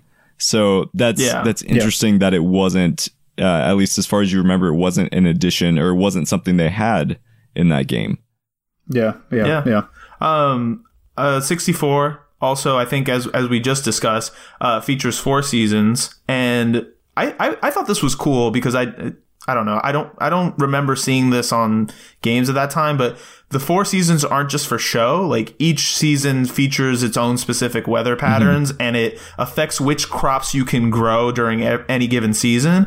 And Well, I there thought are some crops that just don't grow in certain seasons. Exactly, Uh, yeah. which I thought was a was a nice little touch. Like I, you know, it's sort of those little things with Harvest Moon, um, those little details that really like put you in that world. Like what Ozzy was saying, like make you feel like you're a part of that sort of environment and that farm and that town. Um, and so that was one of the ones that I thought was really cool. Um, Well, it really forced you to plan ahead. Yeah. For example, I mean, uh, when you had winter coming up, Mm-hmm.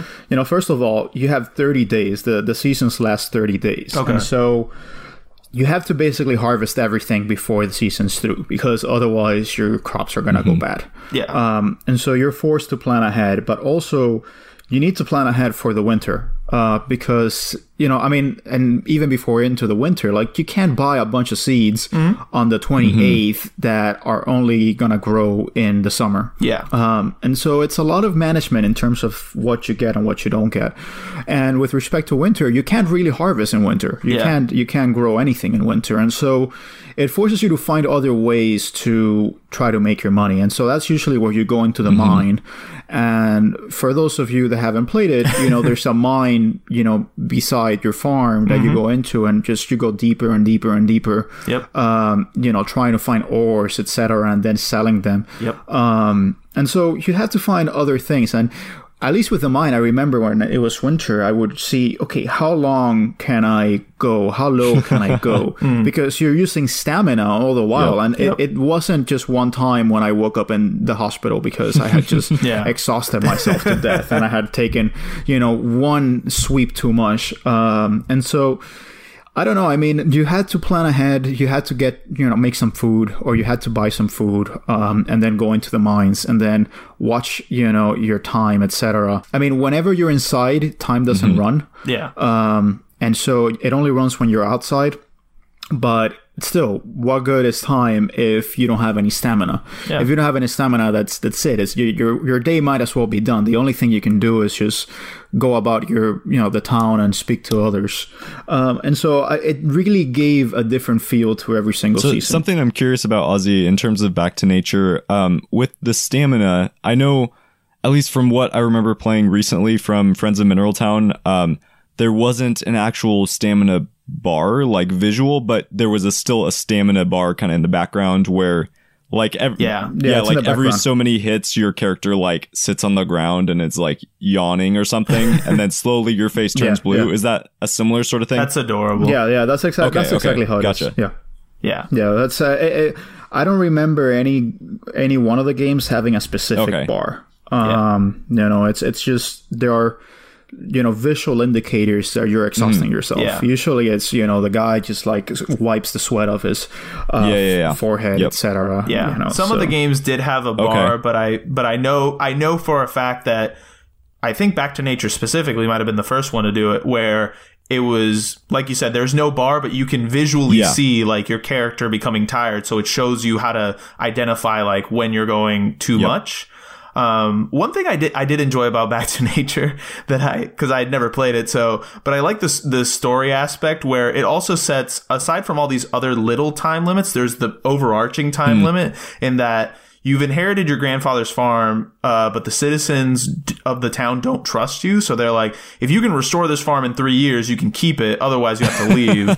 Um, which I find hilarious because first of all it, it's my farm um, you can't tell me to do that. Um, but the other thing is, I like that it sort of incentivizes the player because if you do restore it, if you get it up to the level you need to in three years, then you can keep playing forever. Hmm. But if you don't, then they just game over you after three years. And I can't imagine being that kid who put those three years in and for some reason just wasn't able to get himself organized enough to do it and then be like, and then you had to leave and now you have to start all over again. Yeah, but you know, it's funny that you mentioned that because it's not something that I even thought about when I was playing Yeah. the game. Like it's it's kind of something that they tell you, the mayor tells you Mm-hmm. right at the beginning, but it just kind of went over my head. And the locals are so friendly that you don't even realize it. So when you when you see it um, in a description or something like that, it looks looks bad or it looks silly, but it doesn't ever feel that way. Um, at least I, I didn't even realize that you would get kicked out Yeah. because the farmers, because the, the townsfolk didn't like you. Yeah. You know, until I read this outline, to be quite frank. And then I actually, I, I actually took out the, the game and I went into the booklet and I read, you know, the, the background. And I was like, oh, they're right. Yeah, they, they will kick you out.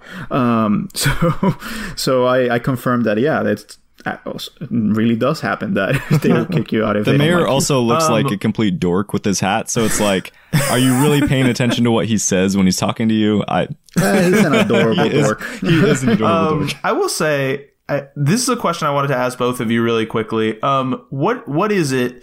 Because you've both played the game. So James, I want to ask you first. What is what is the aspect of that sort of loop, that gameplay loop in Harvest Moon that you like the most, or that you find yourself coming back to? Like, is it the is it the crops? Is it the animals? Like, is it the mine? Like, what is what do you find most engaging about it? Interesting question. I think for me, it's like what draws me in right off the bat is the farm and farming elements because it's easy Okay. to see um, kind of the benefits that you're reaping. It's like the moment you take in those turnips the first time and get money the next day, it's like, okay, yeah, this is awesome. My farm's looking better. And then I think the social aspect is kind of what keeps me around because the farming at a certain point, it starts to either get really easy and you're getting just a ton of money from it and money's less of an issue. Um, or whatever Yeah. it is, or maybe you get bored of that whole mechanic.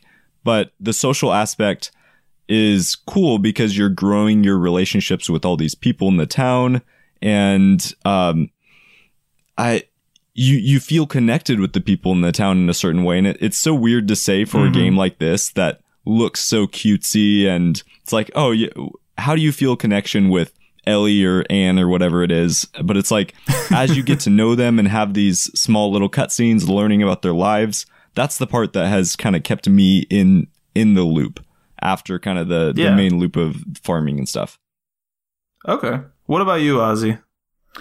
I yeah, I mean, I, I think I've already said it. I mean, I, I think the the idea of just going the next day and seeing what the next day Okay. brings me, you know, what can I grow? Will my corn finally yield fruit? Um, and you know, will I make a ton of money, or will I be able to, um, you know, cut enough uh, wood in order to expand my kitchen or something like that? Um, I remember, you know, back in the day, you know, me and my cousins, what we wanted the most was just to expand uh, the house, and uh, we were all trying to kind of go for it. And so, you know, eventually down the line, you can even build a greenhouse, etc. And Yeah. so, it's the idea of it's almost like the American dream. It's like you can build it yourself, and you can make something out of your farm. Yeah. Um, you know, and beyond that, it's just kind of like the developing the relationships of finally hoping to see whether you're gonna be able to woo one of the eligible bachelorettes, etc. You know, is it gonna be Poopery? Is it gonna be Karen? is it gonna be Elli? Um, it's Wait, it's wh- uh, it's an interesting. What did you What did you call my wife? Potpourri. I call her potpourri. Maybe I'm maybe Purry, maybe I'm pronouncing it wrong. I call it poopery. That's amazing. um, so I think before we take our next break, which we'll be taking right now, I, I did want to highlight one thing because we've we've talked about 64 and Back to Nature sort of in tandem, and I think Ozzy's right. I think they do kind of go hand in hand. Um, but one thing I found really interesting was this quote from GameSpot's uh, Gerald Villoria, um, who basically said of Back to Nature. And I quote, surprisingly, one of the most satisfying role playing experiences to be found on the PlayStation. That quote kind of stuck with me because when you think of, especially in the year 2000, like the RPG experiences that were available on the PlayStation, that's not a small compliment. You know, that, that, I think that says a lot about that sort of that sort of really satisfying gameplay mechanic that Harvest Moon's developed and how it can really become something that you you know sort of become engrossed in and you sort of feel like you're part of that world for a little bit. Um, that I think No, I- that I- that says a lot about what it is and what those developers were able to accomplish I, I think you know with Harvest Moon is if it clicks for you, you get it. Like Yeah. you really know what makes it such a great you know experience.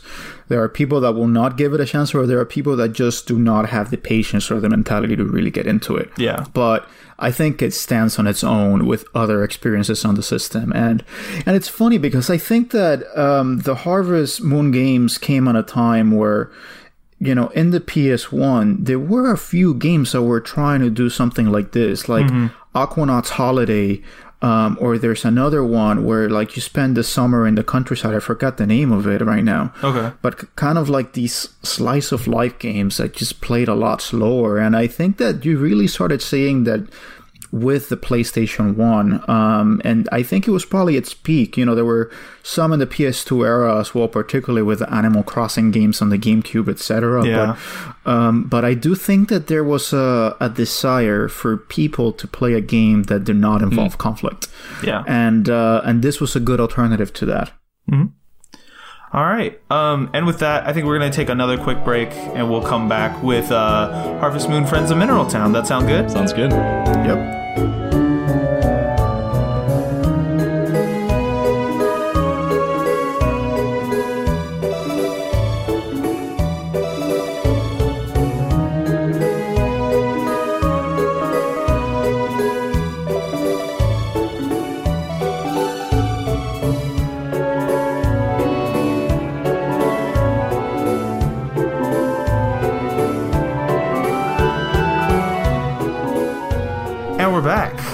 Um, all right. So first things first. Uh, I do want to say we've been we've been really focusing on the console ports of, or I mean, the console Harvest Moon games. There's also I kind of in tandem with the console releases. Harvest Moon has always had like a strong lineup of portable games, and weirdly enough, I, I want to get your guys' opinion on this real quick. I've always felt like Harvest Moon games feel better portable. Mm-hmm. Like it's the kind of game that I kind of want to have on the go as opposed to sitting in my house and, and playing them, if that makes any sense. Well, I, I think that Friends of Mineral Town proved it. Yep. Yeah. Uh, I, I mean, that game was back to nature, but in portable format. Mm-hmm. Um, and it played quicker since it didn't have the loading times, etc. It was just a much snappier game. yeah. Um, I think there are games that lend themselves very well to a pick up and play where you just do one day and then you're good. Mm-hmm. Um, and so that's why I think the Game Boy Color games, I mean, the first one was just on, on regular Game Boy, Yep.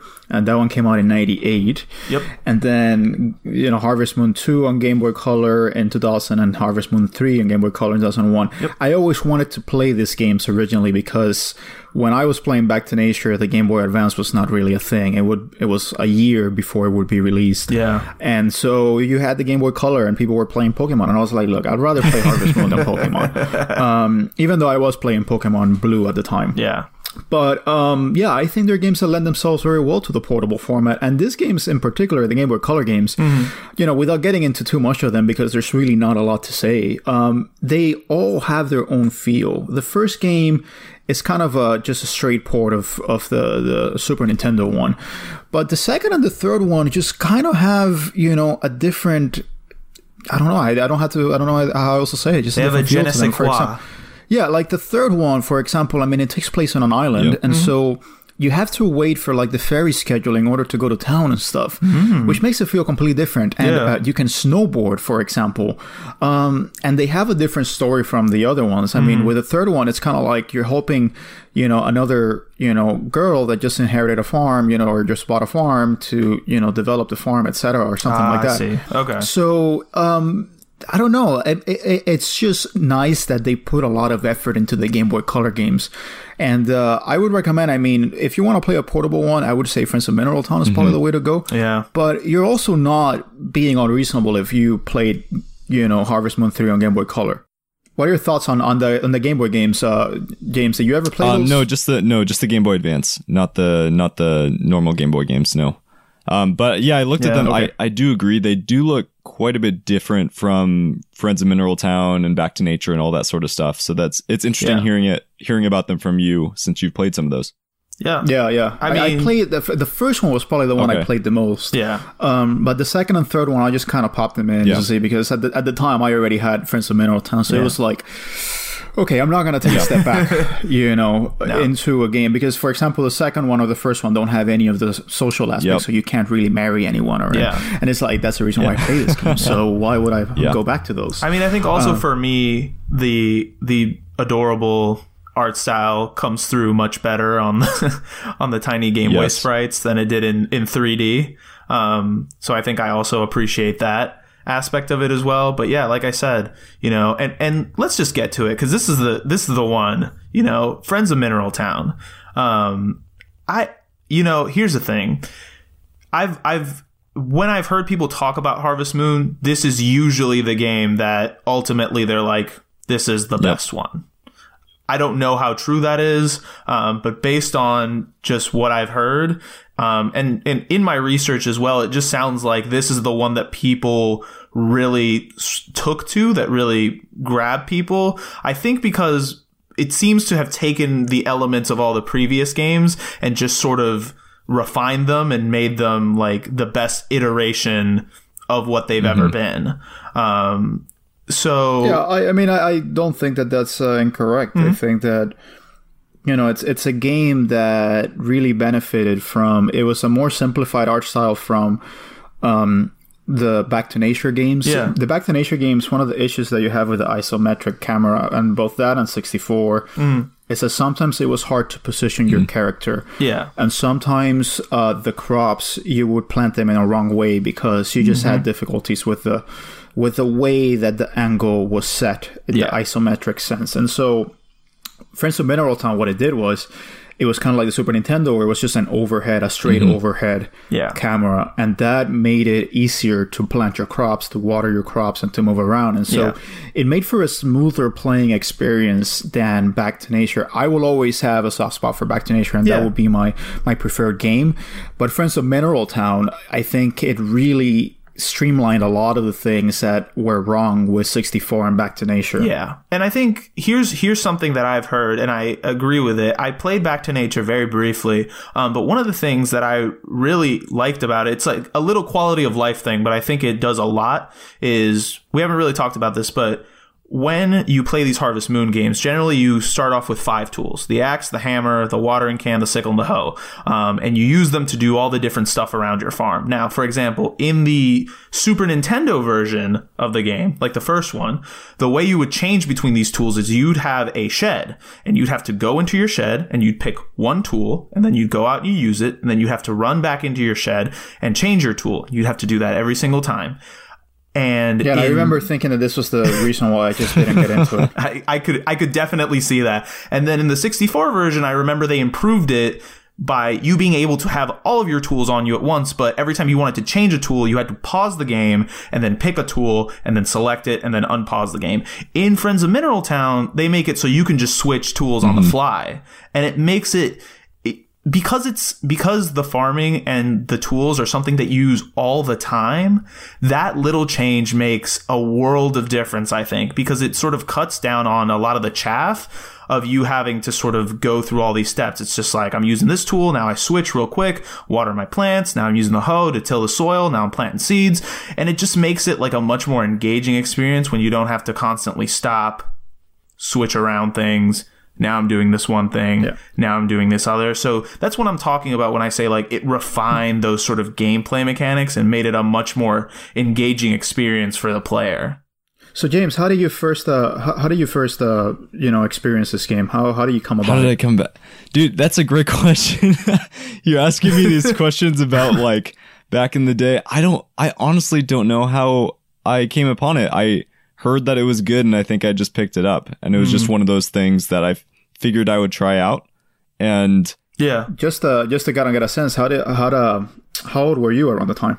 oh man, you, you're putting me on the No, spot. you don't have to say your age. Uh, I, Yeah. I kind of think I was older when I played this, like maybe high school. Okay. So this came out in 2003. I think I was So I don't think I played it when it came out because in, in 2003 I was uh, I was nine. 2003 I was nine. Yeah. oh you're I am you're younger. younger. Um, He's younger than me, which is which makes me very exactly. happy. Um, I, Okay. but I think I played it in junior high or high school originally. And then I came back to it again recently a few months ago. Um, but yeah, the first time I played it, I think was junior high or high school. I, I have such a foggy Mm-hmm. memory about gaming during that time though. no worries. I mean, I, I know that there are some stages in your life in which everything just seems to be Yeah. in a haze. So I, I don't fault you for that. Yeah. Um, let me just mention my experience. I mean, I, I actually, like I said, I had stopped playing Back to Nature, and uh, but I always had a, a, a very big obsession with Harvest Moon, and so when the PS2 game came out, um, uh, which was Save the Life? Homeland, Save Save no Oh. no that's Save the Homeland, okay. Uh, which we'll talk about later. Um, I was very disappointed by that game, and so I said, okay, well maybe Harvest Moon is just not for me anymore. But then the Game Boy Advance came out, and I had the the original Game Boy Advance, the one that wasn't backlit, um, which made it a mission to play games because it was very very difficult. Oh, I'm sorry. Did you uh, not buy see the, the the, worm light, the required No, I didn't buy the accessory? light. I wasn't. I wasn't that flush with cash. um, and so I remember I bought the game and I I played it, and I remember being so obsessed with it that I took it with me mm. everywhere. And we it was December of 2003, and we were gonna go on a trip to California to visit some family. Mm-hmm. And I remember I told my mom, "Mom, I can't find my Game Boy." and she's like what's wrong with that it's like i i can't leave without my game boy and i remember my mother went all the way to toys r us. God i'm thinking you know i i, I associate harvest moon with toys r us all the time. That's the thing because i bought all my harvest moon related things there. And she literally went and she bought me a brand new game boy advance a black one um, just so that i could play harvest moon. And let me tell you i took that harvest moon to california and i think I played more Harvest Moon than I was out or doing anything. I mean, I, I had a lot of fun. That was the first time I snowboarded for Yeah. the first time in my life, but I was still just like, you know, spending until I was also jet lagged. Yeah. And so I would spend until like the early, you know, morning hours just playing Harvest Moon. And I had, I had to have the light on because otherwise I couldn't see. Yeah. Um, but I just remember having so much experiences with it. So I, I call it my relapse. That's what Friends of Mineral Town was, where I was just back into my old habits. Yeah. Um, and I eventually had to let it go because I was realizing that it was just taking over my life. and uh, I was about to, you know, I was just entering high school. It was like my, you know, I was entering ninth grade. Gotcha. Um, and so I just had to focus on school. And I was Yeah. like, all right, I'm gonna, I'm gonna put this down because otherwise it's just going to take my life away. Hmm. I personally had a clear purple Game Boy Advance, which I always thought was the coolest one. That's the one I had before. That's know, the one it's the I, best I one. couldn't find, and then I found it by the way, and so I had two two Nice. Game Boy Advances. I, Yes. I think the most confusing win-win. thing about your story was that you said you snowboarded in, in California. You must have been up at Shasta or something, but yes, I actually went to. I know I actually went to Big Bear. Okay. Uh, you know, Big Bear Lake, which is one of their uh, their you know big peaks. Yeah. Um, you know, kind of along like the Lake Tahoe area or whatever. You know. So you but, were uh, playing yeah, I- Harvest Moon in like this gorgeous expanse of I love nature. Oh, I- yeah, I can, I can definitely absolutely. see how those two things would come together. Well, that's that's why to me, you know, the the particular games I have very particular feels about them. Yeah. And Back to Nature, I'm very much I associate it with being in the city but being in the mm-hmm. countryside at the same mm-hmm. time. Whereas Friends of Mineral Town for me, what I associate with it was the first time I ever saw snow. interesting. Because that was the first time I ever did see snow. And so I was literally in the middle, like, of nowhere, you know, in this mountain resort in a mm-hmm. log cabin playing Harvest Moon with hot chocolate. Mm. Like, you can't get better than That's that. awesome. Come on, man. yeah. Um, and so I have very good memories of this game. I think one. Um, I was gonna say one thing I really like about this game that um I in my mind uh you might be comparing it to like Back to Nature or something like that. In my mind, since I came back to this after Stardew Valley, um I'm always comparing it to Stardew Valley, and something I found super interesting with this game as opposed to that game was the whole rival system. I don't know how you guys kind of Yes. felt about that, but that was something that I came back to it as like, oh, this is kind of cool. It's like an additional um, element to the relationship system where it's not just me leveling up my hearts with these people, but it's like I, I have someone who's my rival in this relationship. I don't know how you guys felt about Yeah. that. Yeah, I didn't even realize that to be honest. It- I mean, I knew that some of them were going like they were interested in let's say Elli or Yeah. something like that. Um, the doctor, for example, is interested in Elli, but I just thought like, oh, okay, yeah, he's cool. He, he sent to her. Oh, that's I- that's pretty cool.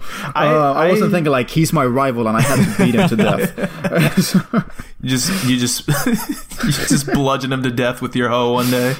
that would change the tone Wait, of what'd you Harvest call Moon. Elli? Elli? What do you, okay, anyways, keep going.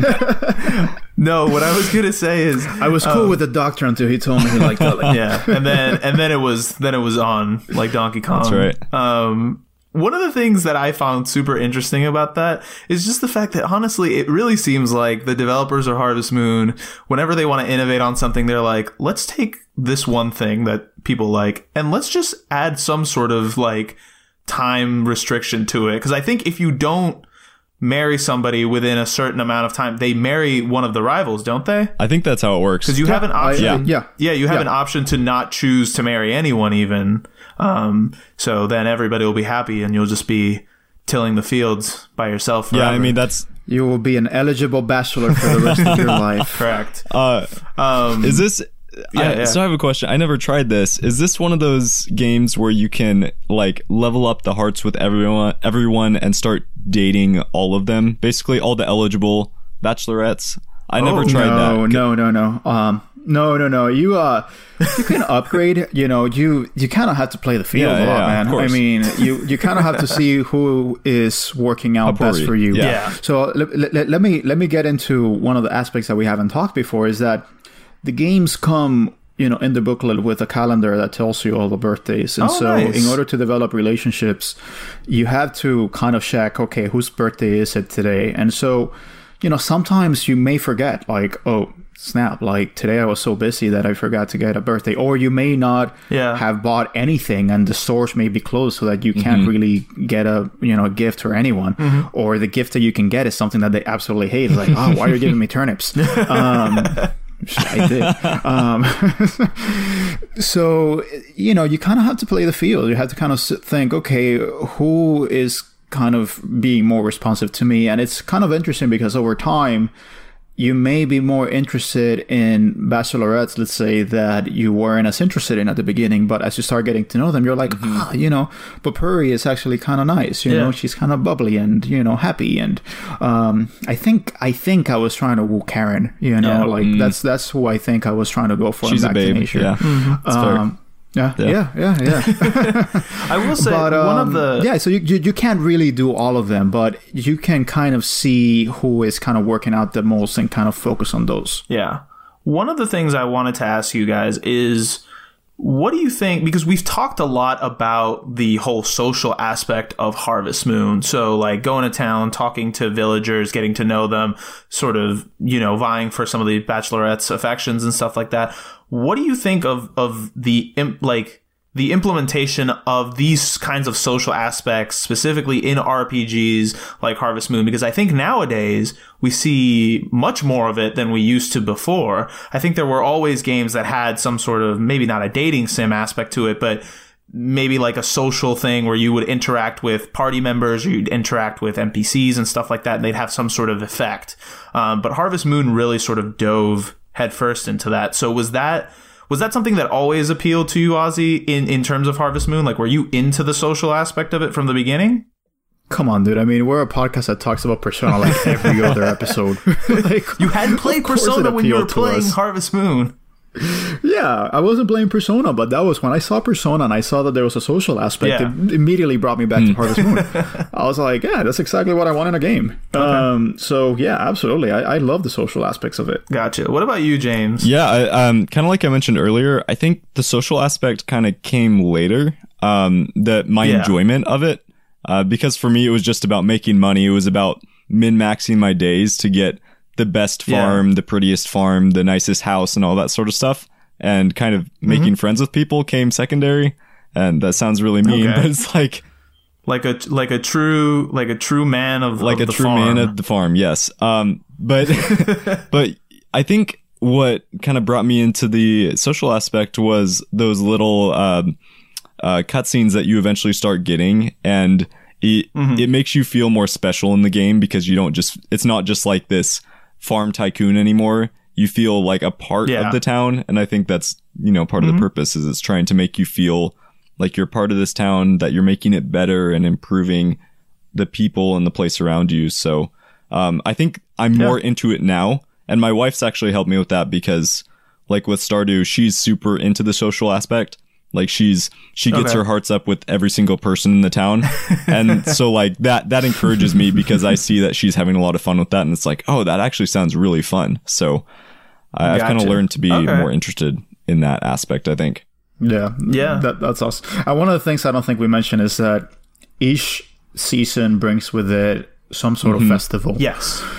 And so there may be horse racing, or there may mm-hmm. be there's like a tomato throwing festival or something, and um, you know, when you see the calendar on the booklet, you like see like, oh my god, it's a tomato festival. Like, what the hell is that? and uh, it really makes you look forward to what's coming up. Yeah. So again, there's always something in the horizon mm-hmm. with these games. There's always something that you're looking forward to. Yeah. Like maybe it's I don't know someone's birthday, and you know you're like, okay, maybe I'm finally gonna get the heart from you know black to purple or something mm-hmm. like that um you know th- just to explain like yeah you know your relationship develops and as they develop it goes from like a black heart to like a red heart you mm-hmm. know the max or something yeah um so yeah i mean there's there's so many little things that you can do with these games that you know and eventually some of the games and including friends of mineral town i mean you can marry and have a son yep. etc and um that to me at the time was pretty big because it's like okay you can finally be an adult which is something i'm moving away from as much as i can nowadays. Yep. um, but back then i really mm-hmm. wanted it that's all you want. Yep. for whatever reason.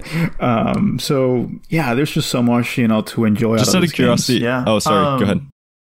No no no. I was go gonna ahead. say so there's obviously a ton to do in these games. You can do the social aspect you can mine you can fish you can do the farming. Mm-hmm. did does that ever like become a stressful thing for you guys? Because I think I, I have to stay in the mindset of like, okay, I can't get every single thing done in this day because I'm limited by time and by energy. Is that something that I'm is encouraging or stressful for you in in these type of games?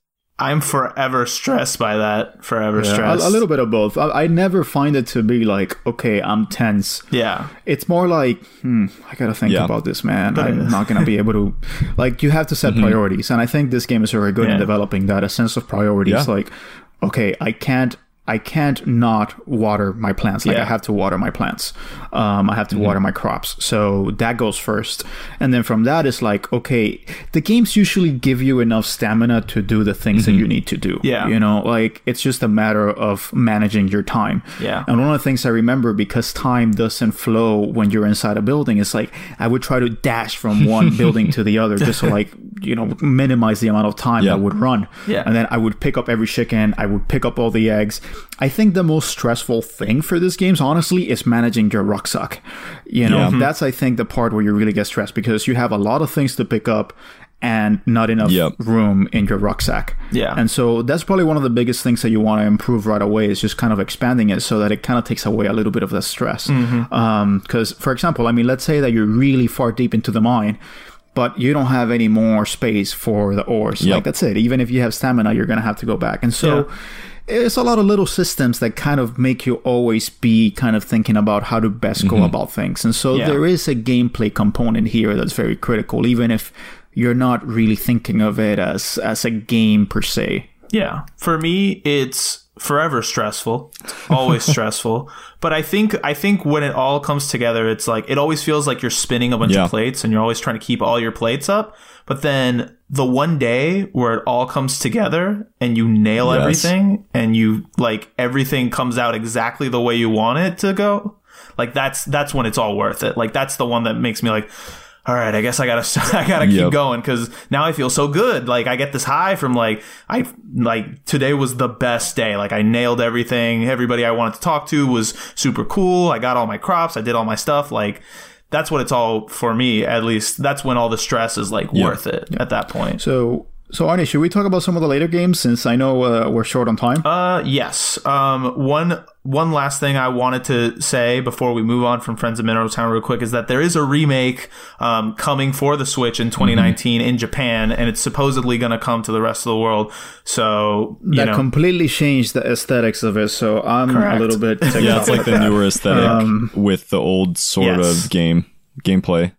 Yep, story of Seasons reunion with Mineral Town. So somehow we were timely with Yeah. this episode accidentally because I had no idea You're this was always happening. timely with Harvest Moon. There's usually some Harvest Moon being released at some point in time in the year. That's true. So, um, yeah. But yeah, so, you know, following up from Harvest Moon, we do see, you know, some of the subsequent games. Save the Homeland, uh, which was released on the PS2. Um, Yeah, and it was released before Friends of Mineral Town, as I mentioned. Oh, yeah, that's Um, right. I, I, I just think that, um, you know, I just think that it's it's one that I kind of put to the side because Friends of Mineral Town Mm-hmm.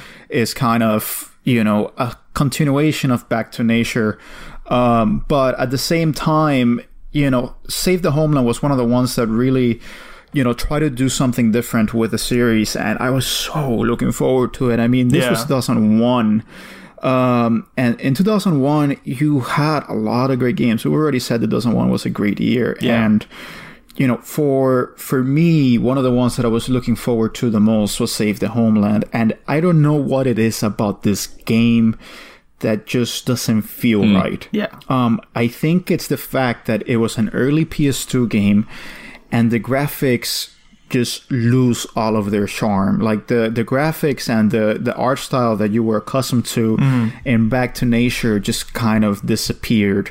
And the game feels very gray and brown. Um, and you feel very small. It's cel shaded, but it's very simplistic looking and the game doesn't have any voices or anything so it feels weird when you're playing a 3d game it's fully 3d it, it was the first harvest moon that was fully 3d where you could actually like spin the camera and everything Yeah.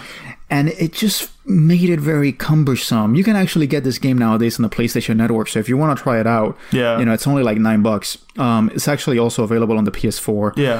um, so it's a it was a huge disappointment. I could not get past the second season in this game. Oh, wow. Um, it, it, it felt very empty as well, Mm-hmm. you know, and, and it felt very weird to not have the people that I was accustomed to seeing, you know, in Back to Nature. Yeah. And I don't know for some reason just the town didn't feel like that cohesive. Yeah. Do you think Um, it was? Do you think that might have been a result of being like the first fully 3D one? Because I know we've talked Yeah, about before. absolutely. Yeah, absolutely. They were trying to figure things out. The camera was not great. It was very cumbersome to plant your seeds, um, which was an issue in, in Back to Nature. It's a problem I have It in was my an issue for life. Save the Homeland for entirely different reasons, Yeah. but all pertaining to the camera. Okay.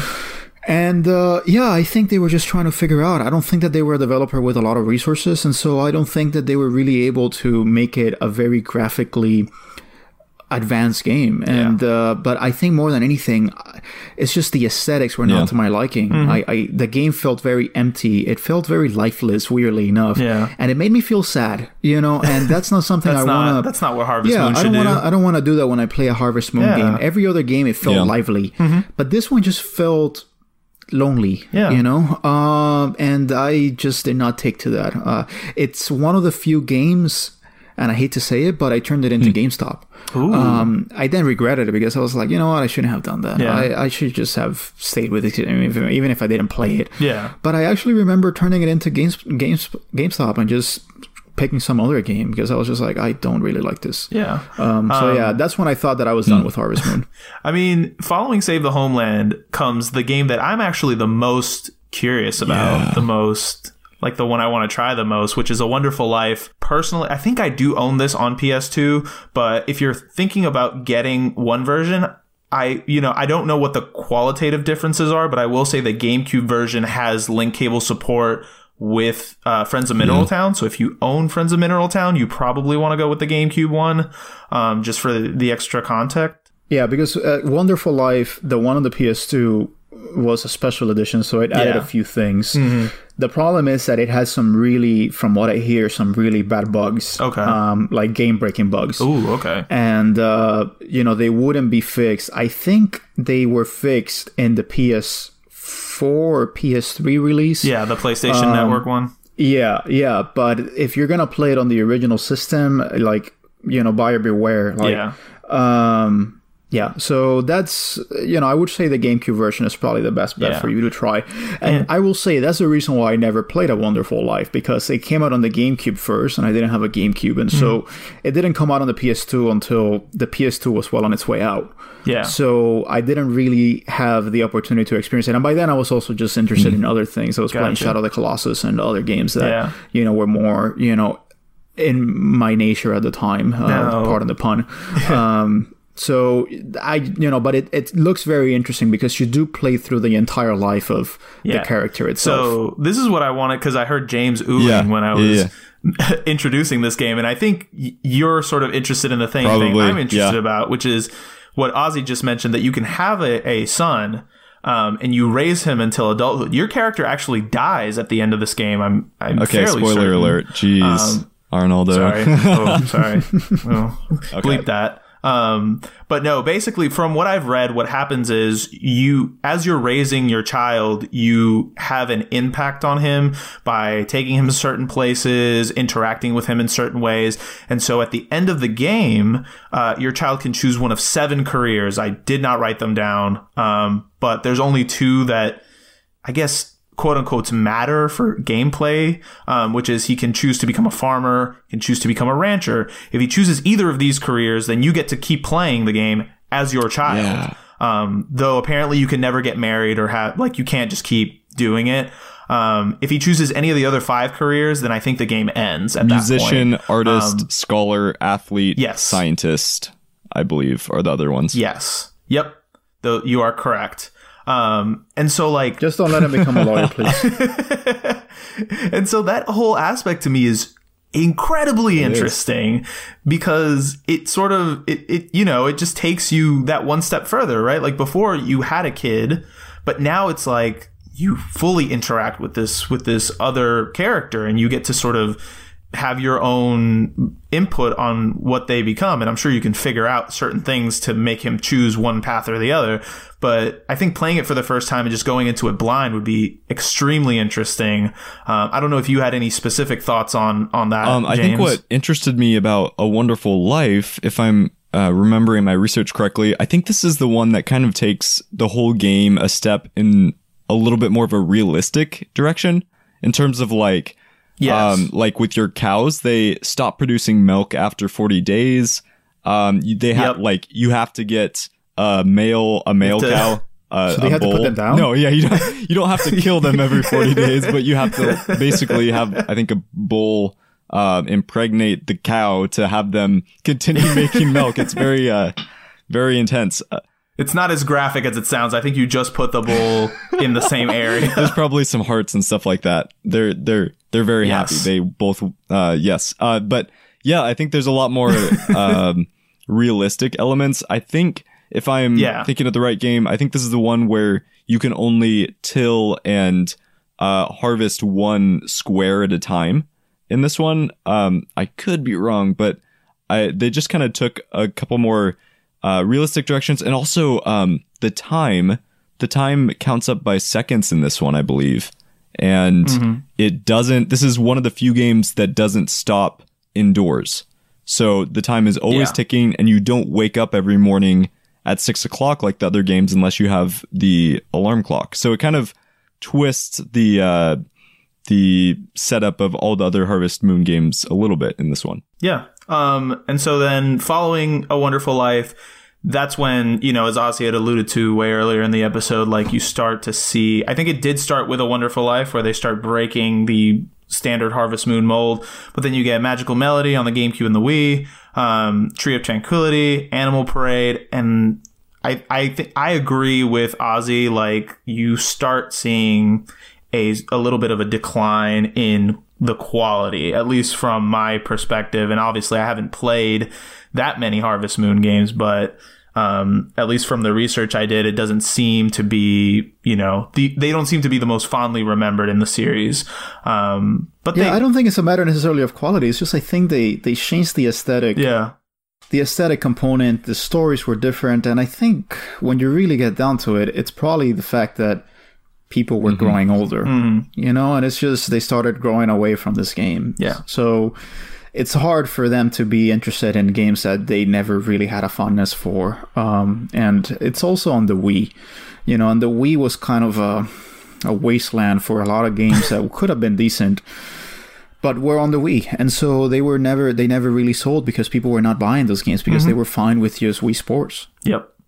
Um, and so following off of that, what we really see and where I think like the true impact and legacy of Harvest Moon lies is in the spin-offs and games that clearly are in some ways inspired by Harvest Moon. So we've talked about most of these Rune Factory, um, Innocent Life, the futuristic Harvest Moon, um, Stardew Valley is obviously, I think, the biggest one at this point, you know, just because it, it's so closely tied to Harvest Moon. Like it's so, it's so obviously a, an homage to Harvest Moon. Um, and obviously it's, I mean, it's a very, if, if, if I'm to believe what people have told me about it, it's a very Yes. good game, which I'm sure Yep. helps. Um, and then, Well, I mean, it started out as a Harvest Moon spinoff. exactly. Yeah, and then and then it just uh, it was called the Fantastic Harvest Moon or a Fantasy Harvest Moon or something like Ah, that. And then it just it just it, you know they ended up just going with just Rune Factory. Yeah. And then you see, like, in other games, you see some aspects of Harvest Moon. Like, Animal Crossing is one that I know is not, you know, doesn't revolve around farming, but I can see some of, like, at least personally, I can see some things that I recognize as Harvest Moon inspired in that game. Um, and, uh, you know, like, Animal Crossing is one of Nintendo's biggest franchises at this point. So, like, people like this sort of stuff. Like, it's very clear now that even what started as a concept that was clearly very strange, like has now evolved into something that people really, really enjoy in one form or another. Um, you know, and I guess I just want to ask you guys, like, looking back on Harvest Moon and what it did, what it, you know, what it's become, like, do we need more games like Harvest Moon or do we have enough now? Like, is this a genre that needs to sort of continue on or has it, do the games we have now sort of take it to its ultimate conclusion? Um, Ozzy, what do you think? Why do you want to kill it, dude? I don't want to kill it. I'm just saying, like, no, yeah, of course, Okay. of course, we should have more games like this. I mean, we can always improve upon them. We can always bring them to a new generation and and bring this kind of peaceful mm-hmm. gameplay experience to new players. Yeah. I, I don't see why we ever need to move away from that. Um, so yeah, I just think that it would be good to, you know, right now we have Stardew Valley. I think that's mm-hmm. pretty much the best successor to Harvest mm-hmm. Moon that you could have. Yeah. Um, and it's bringing it to a new generation, uh, and it's really become very well received, and people are, you know, going through the same loop that we used to go through with Harvest Moon, and I think that's really a testament to how much love went into the game based on that nostalgia for the original game. So, yeah, I think that you know, bring them on. I mean, I think that more and more people are coming to terms with the idea that this is something fun and that they should play, um, not you know dismiss it just because it sounds like something that they're not accustomed to or that it would not be fun. Yeah. Um, you know, we saw things like Farmville grow up on, on Facebook. Mm-hmm. You know, It- there's something about farming that people just kind of take to. Farming, you know, man. there's also Farming Simulator, which is completely different from Harvest Moon, but it's still Farming Simulator. So there's there's something about it that people kind of really connect with. The idea of kind of going back to your roots of your ancestors, of having to raise your livestock, of raise your crops, etc. You know, grow your crops. It's it's something that speaks to us on a primal level, I think, and. Um, it's good for developers to tap into that. Yeah. Uh, what about you, James? As you log in your 600th hour of Stardew Valley, uh, do you think like more people need to experience games like this? Absolutely to that. I personally think, um, Okay. in regards, this is going to sound super negative for a Harvest Moon episode. In regards to Harvest Moon as a franchise, as an IP, I think Harvest Moon can die, but I think the Okay. this type of farming game, I totally agree with Ozzy. It t- it should totally stick around. I think Stardew has proven that it's an amazing game, and it's kind of really um, made it available to the masses. You have something like My Time at Portia, which is kind of taking more of a Harvest Moon Yep. 3D aspect, and that seems to have been a really good game. You have other spin-offs like Graveyard Keeper. There's just so many games that, like you mentioned, have been inspired by the Harvest Moon style of game and I'm I'm Yeah. all about the continual iteration and improving on that um that type of genre. But I think in terms of just Harvest Moon as a whole it seems like that brand has gotten so convoluted and messed up at this point. It's like may maybe the um maybe them redoing Friends of Mineral Town will be an amazing game and I hope that. But I think just the brand itself because of all these split offs of the company and all that sort of stuff they kind of just need a clean slate and to start over in making these types of types of games. Yeah. Yeah, and by the way, I, you know, the remake of Friends of Mineral Town is coming next year. We don't know if we're going to receive it. Yeah. But we are receiving one of the, you know, latest Story of Seasons games. Yep. And that's Yeah. the Doraemon, um, which is the Japanese manga, you know, an anime. Um, there's um, a, a kind of crossover between Really? Doraemon and the Story of Seasons. And that one is very much in the vein of Harvest Moon, uh, but with the Doraemon characters in it.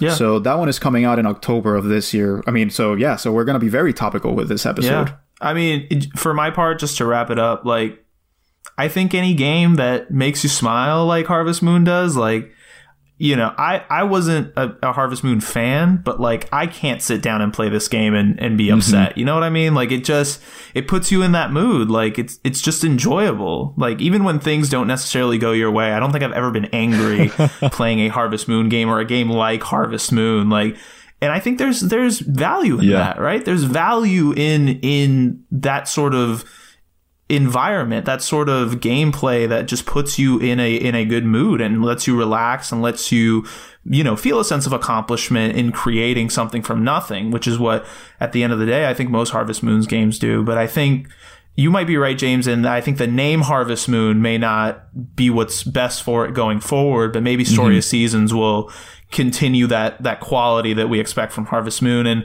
other developers who played Harvest Moon grew up loving that game will you know make their own takes on it that we'll enjoy for years to come so i'm i'm hopeful that that's that that's what'll happen and that Harvest Moon will be remembered very fondly Yeah. um so i think with that we'll wrap it up guys so James why don't you tell everybody where they can find you Yeah, the best place to find me is honestly on Instagram at Klutch Kitten Gaming, or you can search for my podcast, which is just Klutch Kitten Gaming Podcast. It's on pretty much every podcast app that you can find. So just search that, or you can go to my website, which is www.kkgpod.com. Perfect. And if we haven't made it abundantly clear by now, please go listen to Klutch Kitten Gaming Podcast. it's an incredible podcast, especially if you're a Switch owner. If you're interested in indie games whatsoever, Um, it's a great place to just go and, you know, unlike our show, get a nice bite-sized uh, overview of a game that you might be thinking about getting and sort of get a perspective on it that I think, you know, James is generally very positive in his reviews, and I think you can trust his opinions on things in that he's quite he's quite fair, um, at least from the episodes I've heard. If you also want to hear I really me, enjoy if you also want to hear me review uh, games that Arnaldo pushes on me, like Doki Doki Literature Oh, Club, yeah. that is the best place to go. I know that's the only branded content on the on the podcast is branded by me because I made That's him right. play it. Um, but yeah, Ozzy, why don't you tell people where they can find us? So uh, we have a website, uh, hooray! Um, that's regionfreegamers.com, and there you can find companion pieces to this episode, like this one, Sweet. um, where you can hear some of the songs that we play on the episode, and we give you some pictures and talk to you a little bit more about some of the things that we discuss on the on the episode. And we also have exclusive articles from people in the Instagram world, from other folks that are really into this hobby, and uh, yours truly and other co-hosts. So make sure to check that out. Um, if you want to talk to us, we're always on Instagram at Region Free Gamers Podcast, and also on Twitter at Region Free Gamer, not with an S because that's Twitter for you. um, but yeah, you can basically find us anywhere. And uh, really, the website is kind of your one stop shop for Region Free Gamers. So if you want to see what we're cooking up, uh, definitely make sure to visit us there. All right, guys. Thank you so much for listening. We love you all very much. Uh, keep tilling your fields, keep milking your cows, keep shearing your sheep, keep doing all that good stuff. Take care of each other. Love y'all. Peace. Cheers. Thank you.